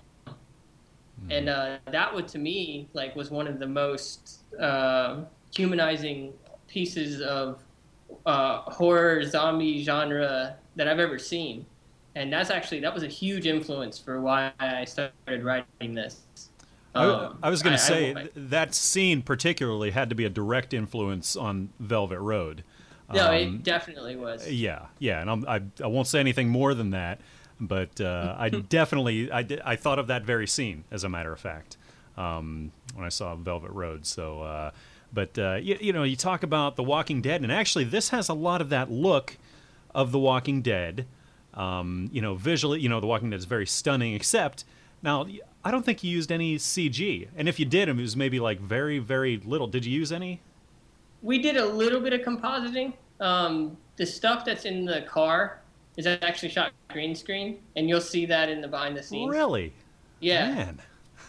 yeah. We had a very good uh, uh, special effects team. Um, Wow. Zoe Create out of Nashville actually helped us with this. We had some re- pretty big like guys come in, and uh, our producer John Shepard, he was like, you know, he, he's this guy that's been doing this for a while, and he's kind of, the, I mean, he's the main reason why we were able to pull off what we did because he just, I got a friend, oh, you know, I got a guy, like I know a guy who can do this, I know a guy who can do that, you know what I mean? Yeah. and uh, they all read the script and were like, "Yeah, we're on we're on board." So um, we got we did that, and then I don't want to ruin the rest of the scene, but uh, or the rest of the film, but there's a couple of things towards the end that uh, were taken out. Oh That- man. Wow. so, uh, so the the behind the scenes stuff is exciting to me, and and you mentioned uh, so you're looking to to possibly, hopefully, flush this out to like a uh, like a feature kind well, of thing. we've we've got the feature flushed out. Actually, uh, it's it's Oh. written, it's ready to go. Um, it's very it's very cool, and I no I will mention I'll mention one thing. If it does get made, I think we'll be the first per- people to have KKK zombies. Wow. Yeah, because we've seen a lot of Nazi zombies. It's like, how much more evil can you get than Nazi zombies? Well, the KKK zombies, I mean, that's brilliant. Yeah, there. I hope nobody steals that. Well, hey, it's it's right here. You did it first, so you know. Anybody else that does it's ripping you off, man. So it's on the record. But uh, So that, we're very excited. Um, we've got everything ready. Uh, we've got a pitch book together. Um, it's very cool. It looks kind of like a comic book. Um, I, I don't have it. It comes in tomorrow. If, if I had it, I'd show it to you. But uh, the the whole the whole premise behind the film is to take uh, uh, the idea of ignorance and the idea of uh, racism and the idea of blaming uh, just people for anything. You know what I mean?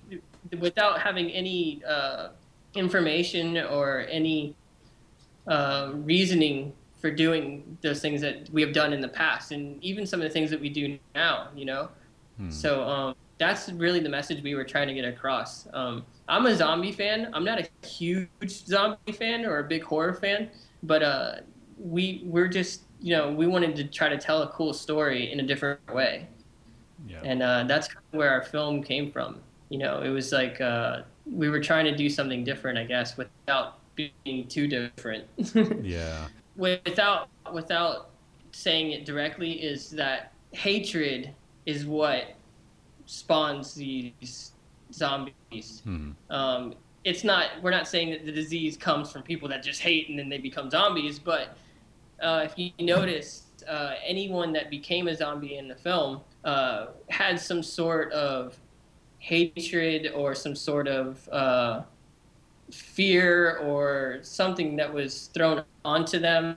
And that was kind of the idea we were playing with. Is like, what if hatred was so strong that it could just change who you were, you know? And I mean, we see that all the time. Hmm. Um, if anyone has seen the movie Mississippi Burning, that was a huge influence on the film. Wow. Uh, yeah. We we really wanted to play with. Uh, I, I'm I'm from Florida.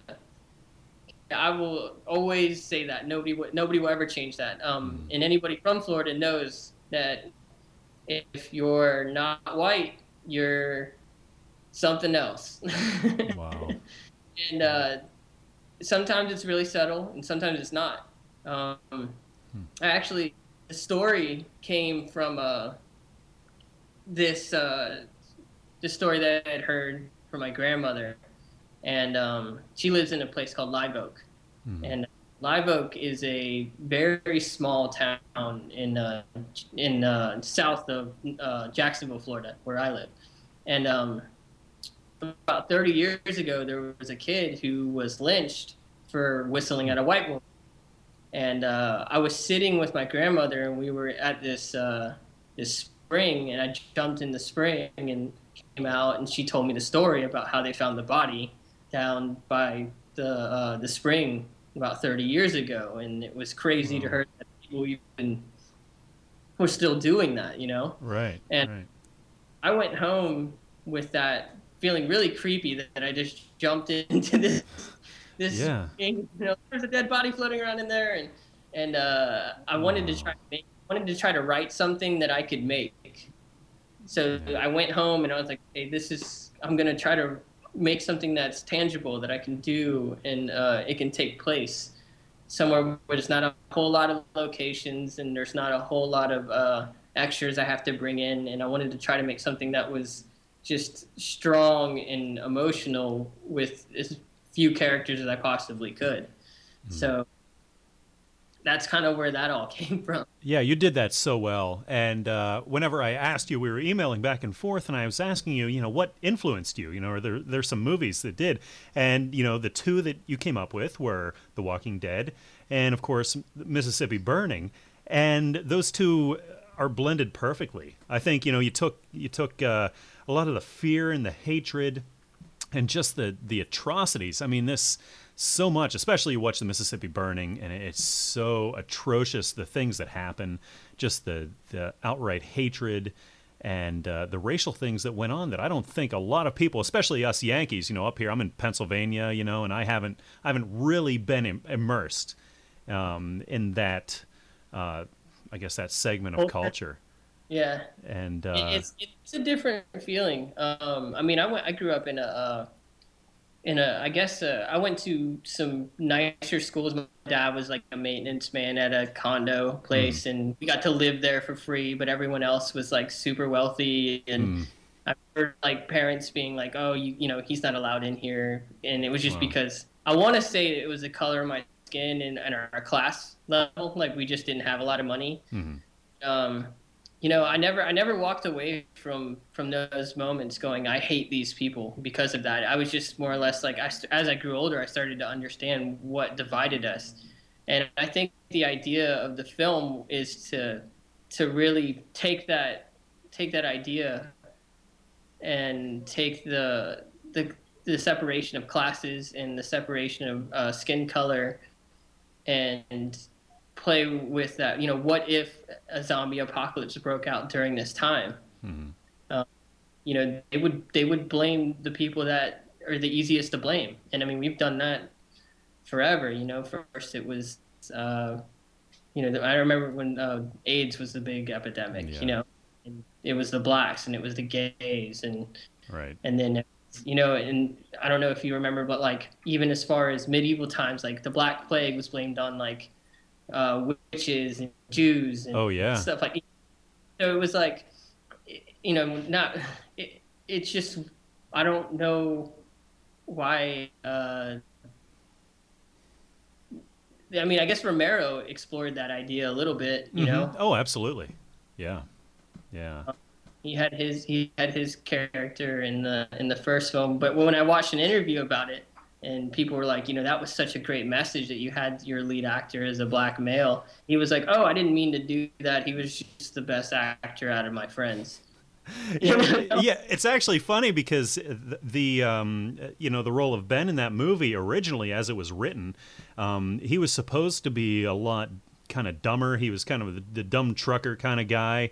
He he was not supposed to be portrayed as like the intelligent African American guy, you know, that really was the only one that had his head on straight throughout the whole movie. and, pulled and everything together yeah, yeah, and so originally it was written as he was just kind of your stereotypical, you know, black guy from the '60s.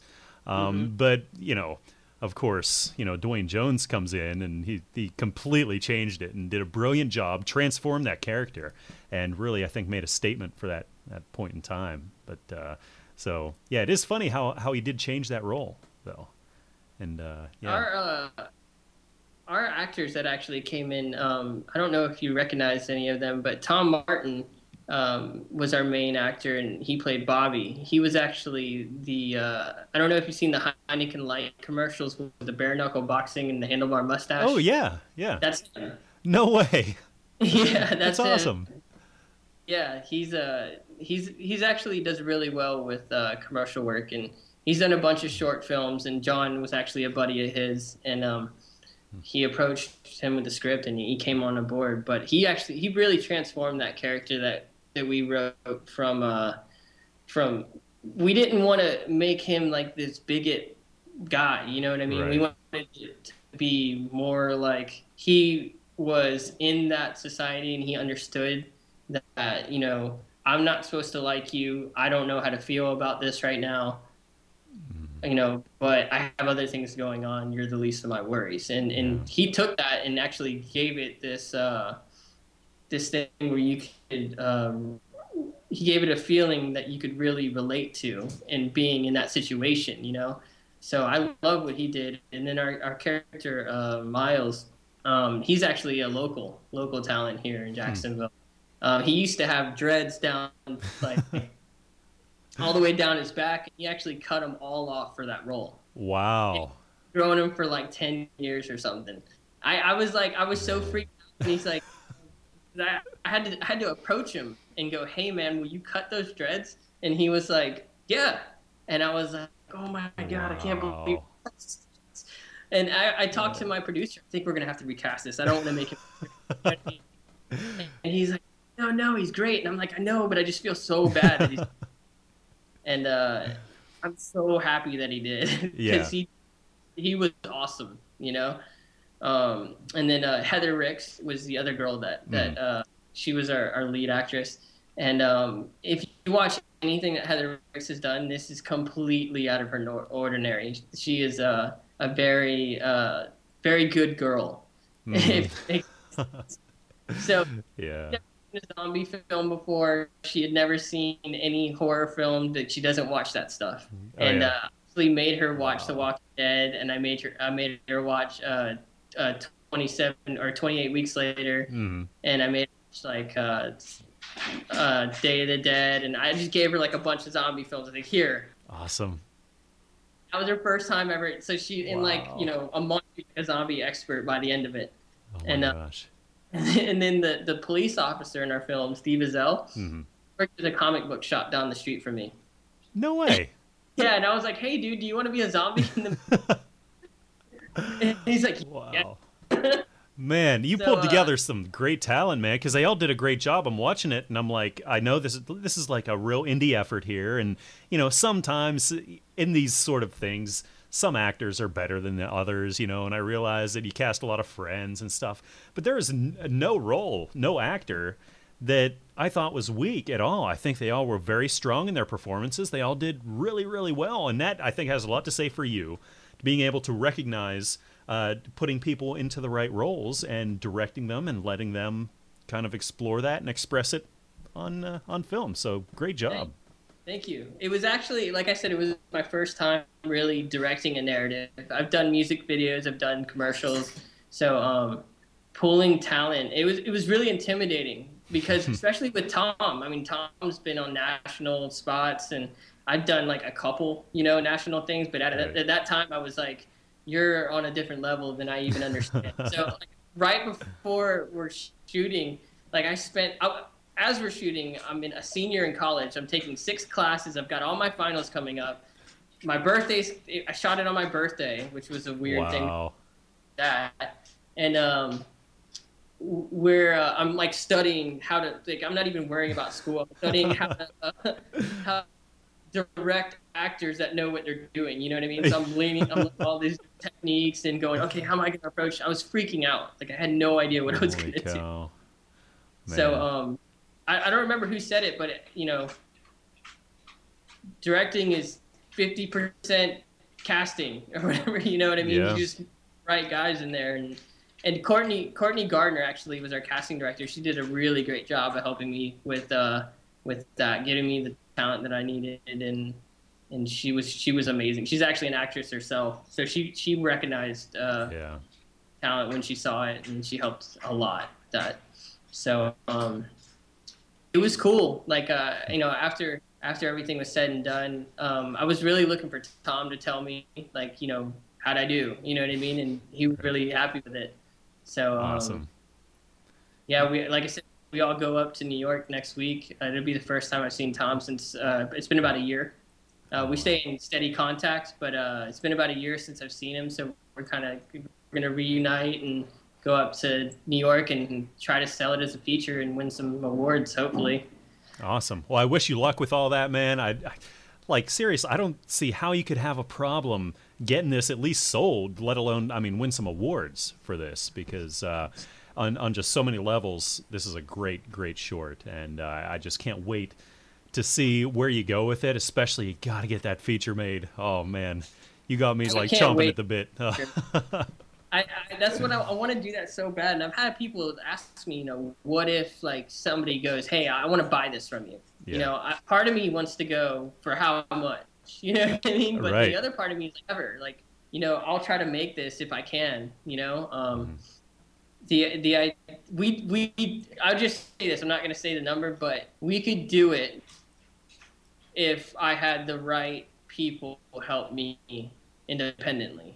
You know, Ah, um, I've got everyone in line uh, that that worked on the short ready to go. They, I mean, most of them.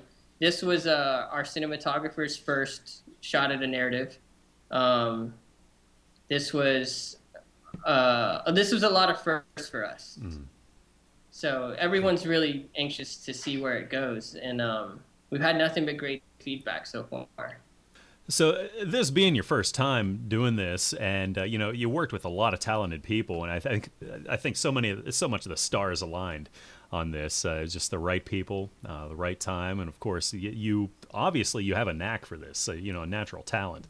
Um, but what was your biggest challenge? I mean, was there a point when you were making Velvet Road and you were you're just like you hit some sort of a wall? You're like, oh man, what do I what do I do from here? This is my first thing. I, I have no idea. Is this you know was there a, like any kind of major catastrophe or or I guess what was maybe your biggest challenge? There, there was two things for me. Um, one of them was the film was actually scheduled to be made early October, and uh, we couldn't raise the money. We couldn't get enough money to do it, and um, we didn't think we were going to make the film.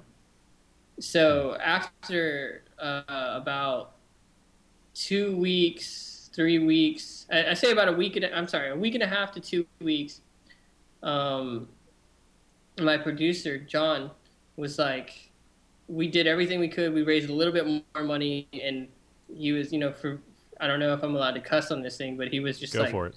"Fuck it, dude, we're gonna make it."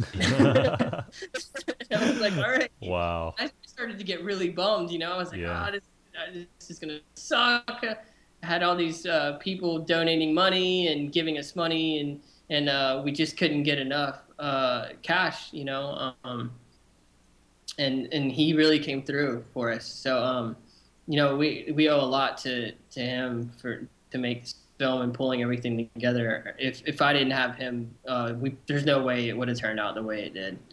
So um, that and then uh, I uh, I have this really really bad problem with uh, when I have to do things the day before. I don't sleep. Ah. Really, nervous. hmm So the first day um, of shooting, I didn't sleep at all. And I woke up and I was like, holy crap, I feel awful. I mean, I'm.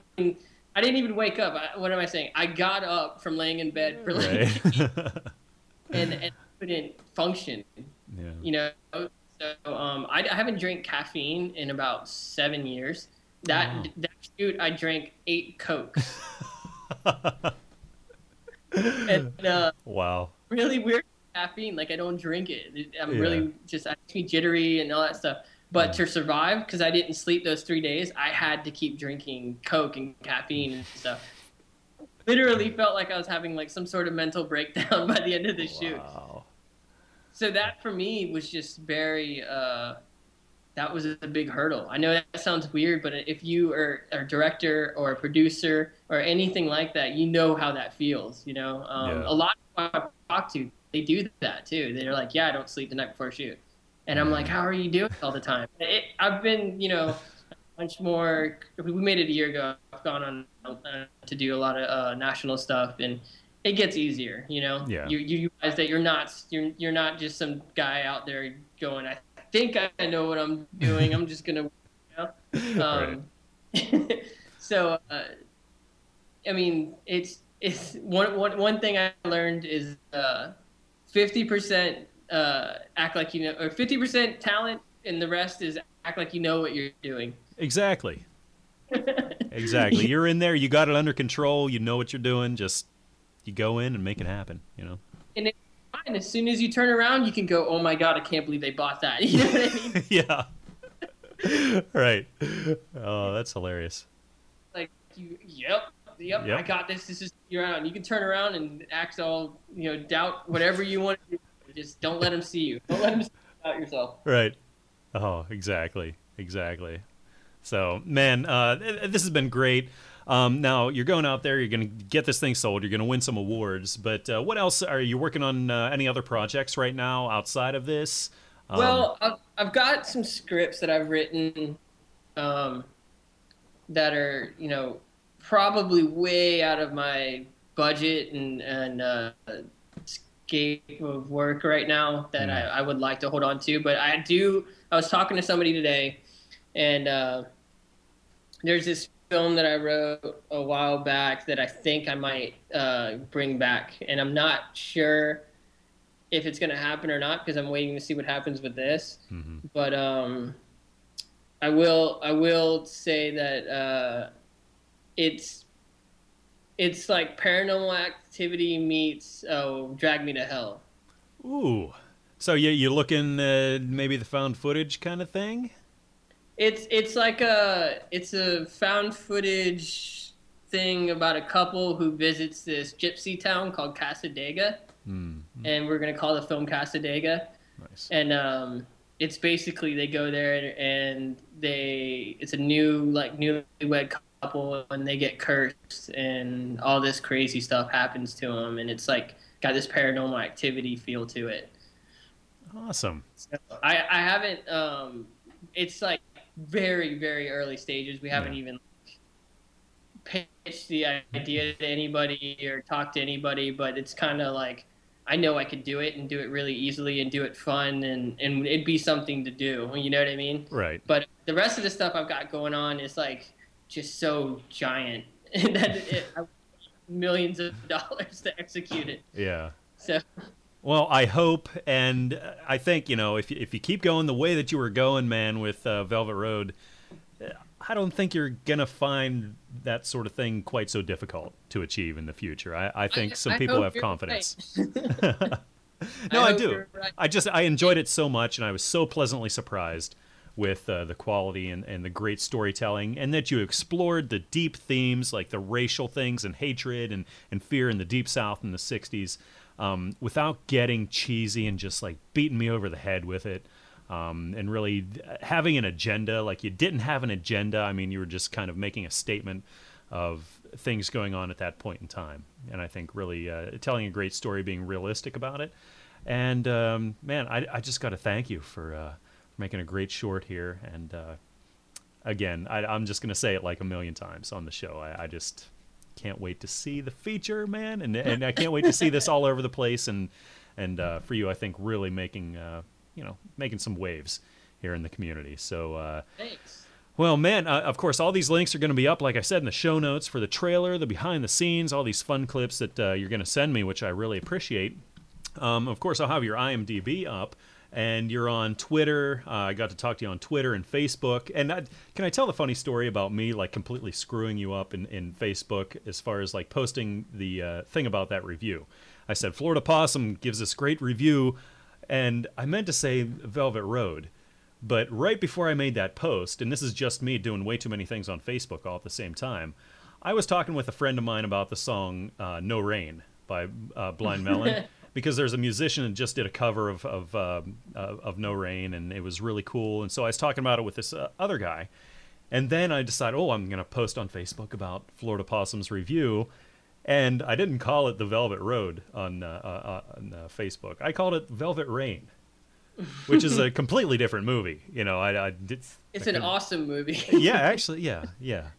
Um, but uh, I have to apologize to you for that. That uh, I was just thinking about way too many things, and uh, I called it the Velvet Rain, and then of course Purple Rain all came up, and we're you know I'm all I'm singing you know Velvet Rain, Velvet Rain, and, and things, and uh, just had some fun with it. But uh, I'm sorry I screwed up the title on Facebook. Uh, no problem. Um, no problem. I've had a couple people ask me, uh, which which is I, I know this sounds uh, kind of pompous, but they're like, where did uh where did you get the title for Hmm. Velvet Road?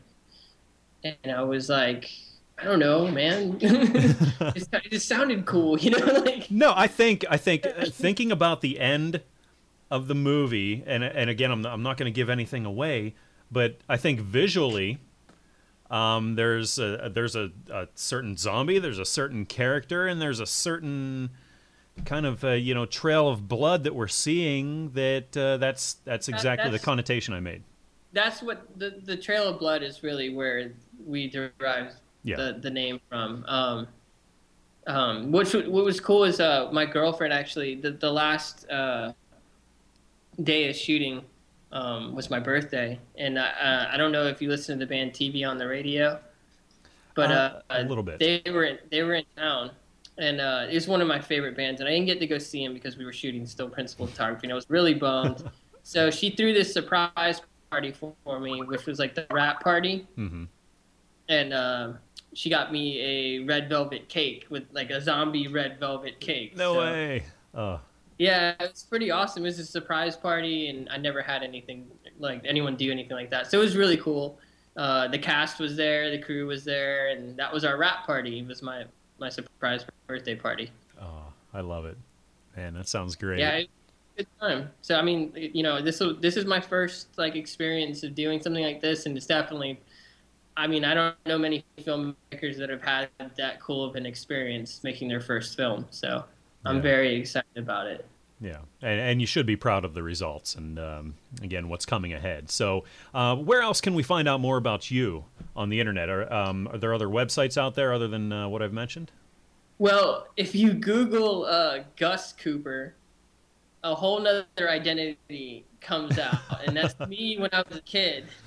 Really?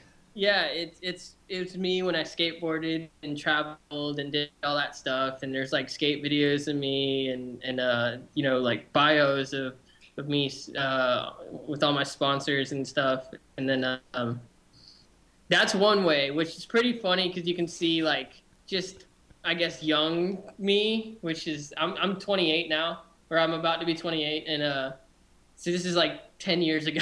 you know what I mean? Wow. But then you Google uh, uh, El Gustavo Cooper, that's actually why I separated the two. uh, I get And, it. Yeah. um, yeah, exactly. Um, there's, you know, you, you can follow me on Facebook, Twitter, Instagram, all that stuff. And um, I work for a company, like I said, DVA. There, we do stuff all the time. Like, um, if you check my Vimeo, Mm. there's little. We play around with stupid things. Like I'm a huge, I'm a huge, huge Futurama fan. Like that's one of my favorite things.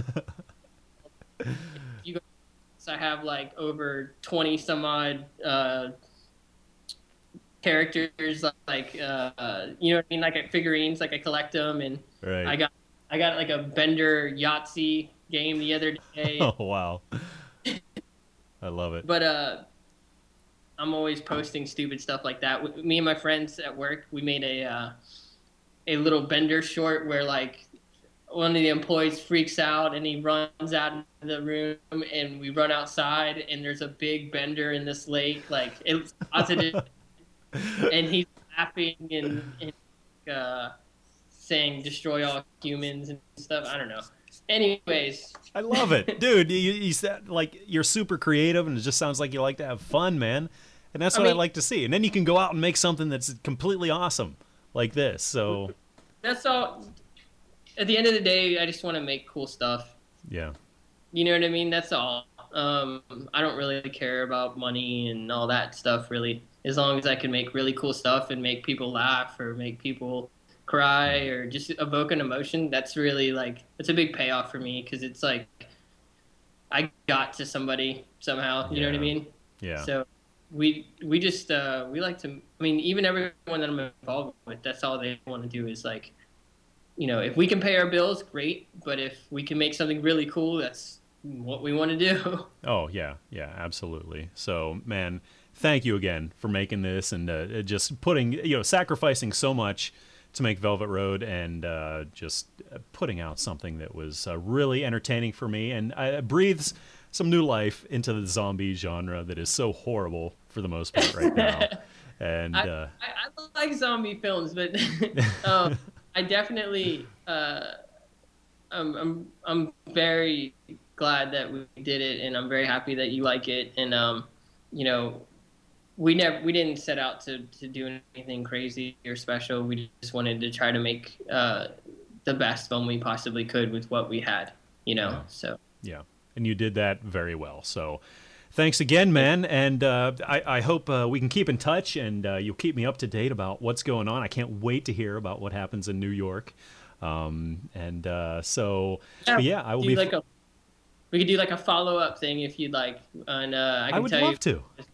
That'd be cool. Oh yeah, so yeah, let's let's plan on it. But uh, Gustavo, man, it, it's been a blast talking with you and meeting you here. And uh, like I said, good luck in New York, man. And hopefully we'll talk again here real soon. Thanks. All I'll right. talk to you soon. All right, good night. Good night. You ungodly warlock.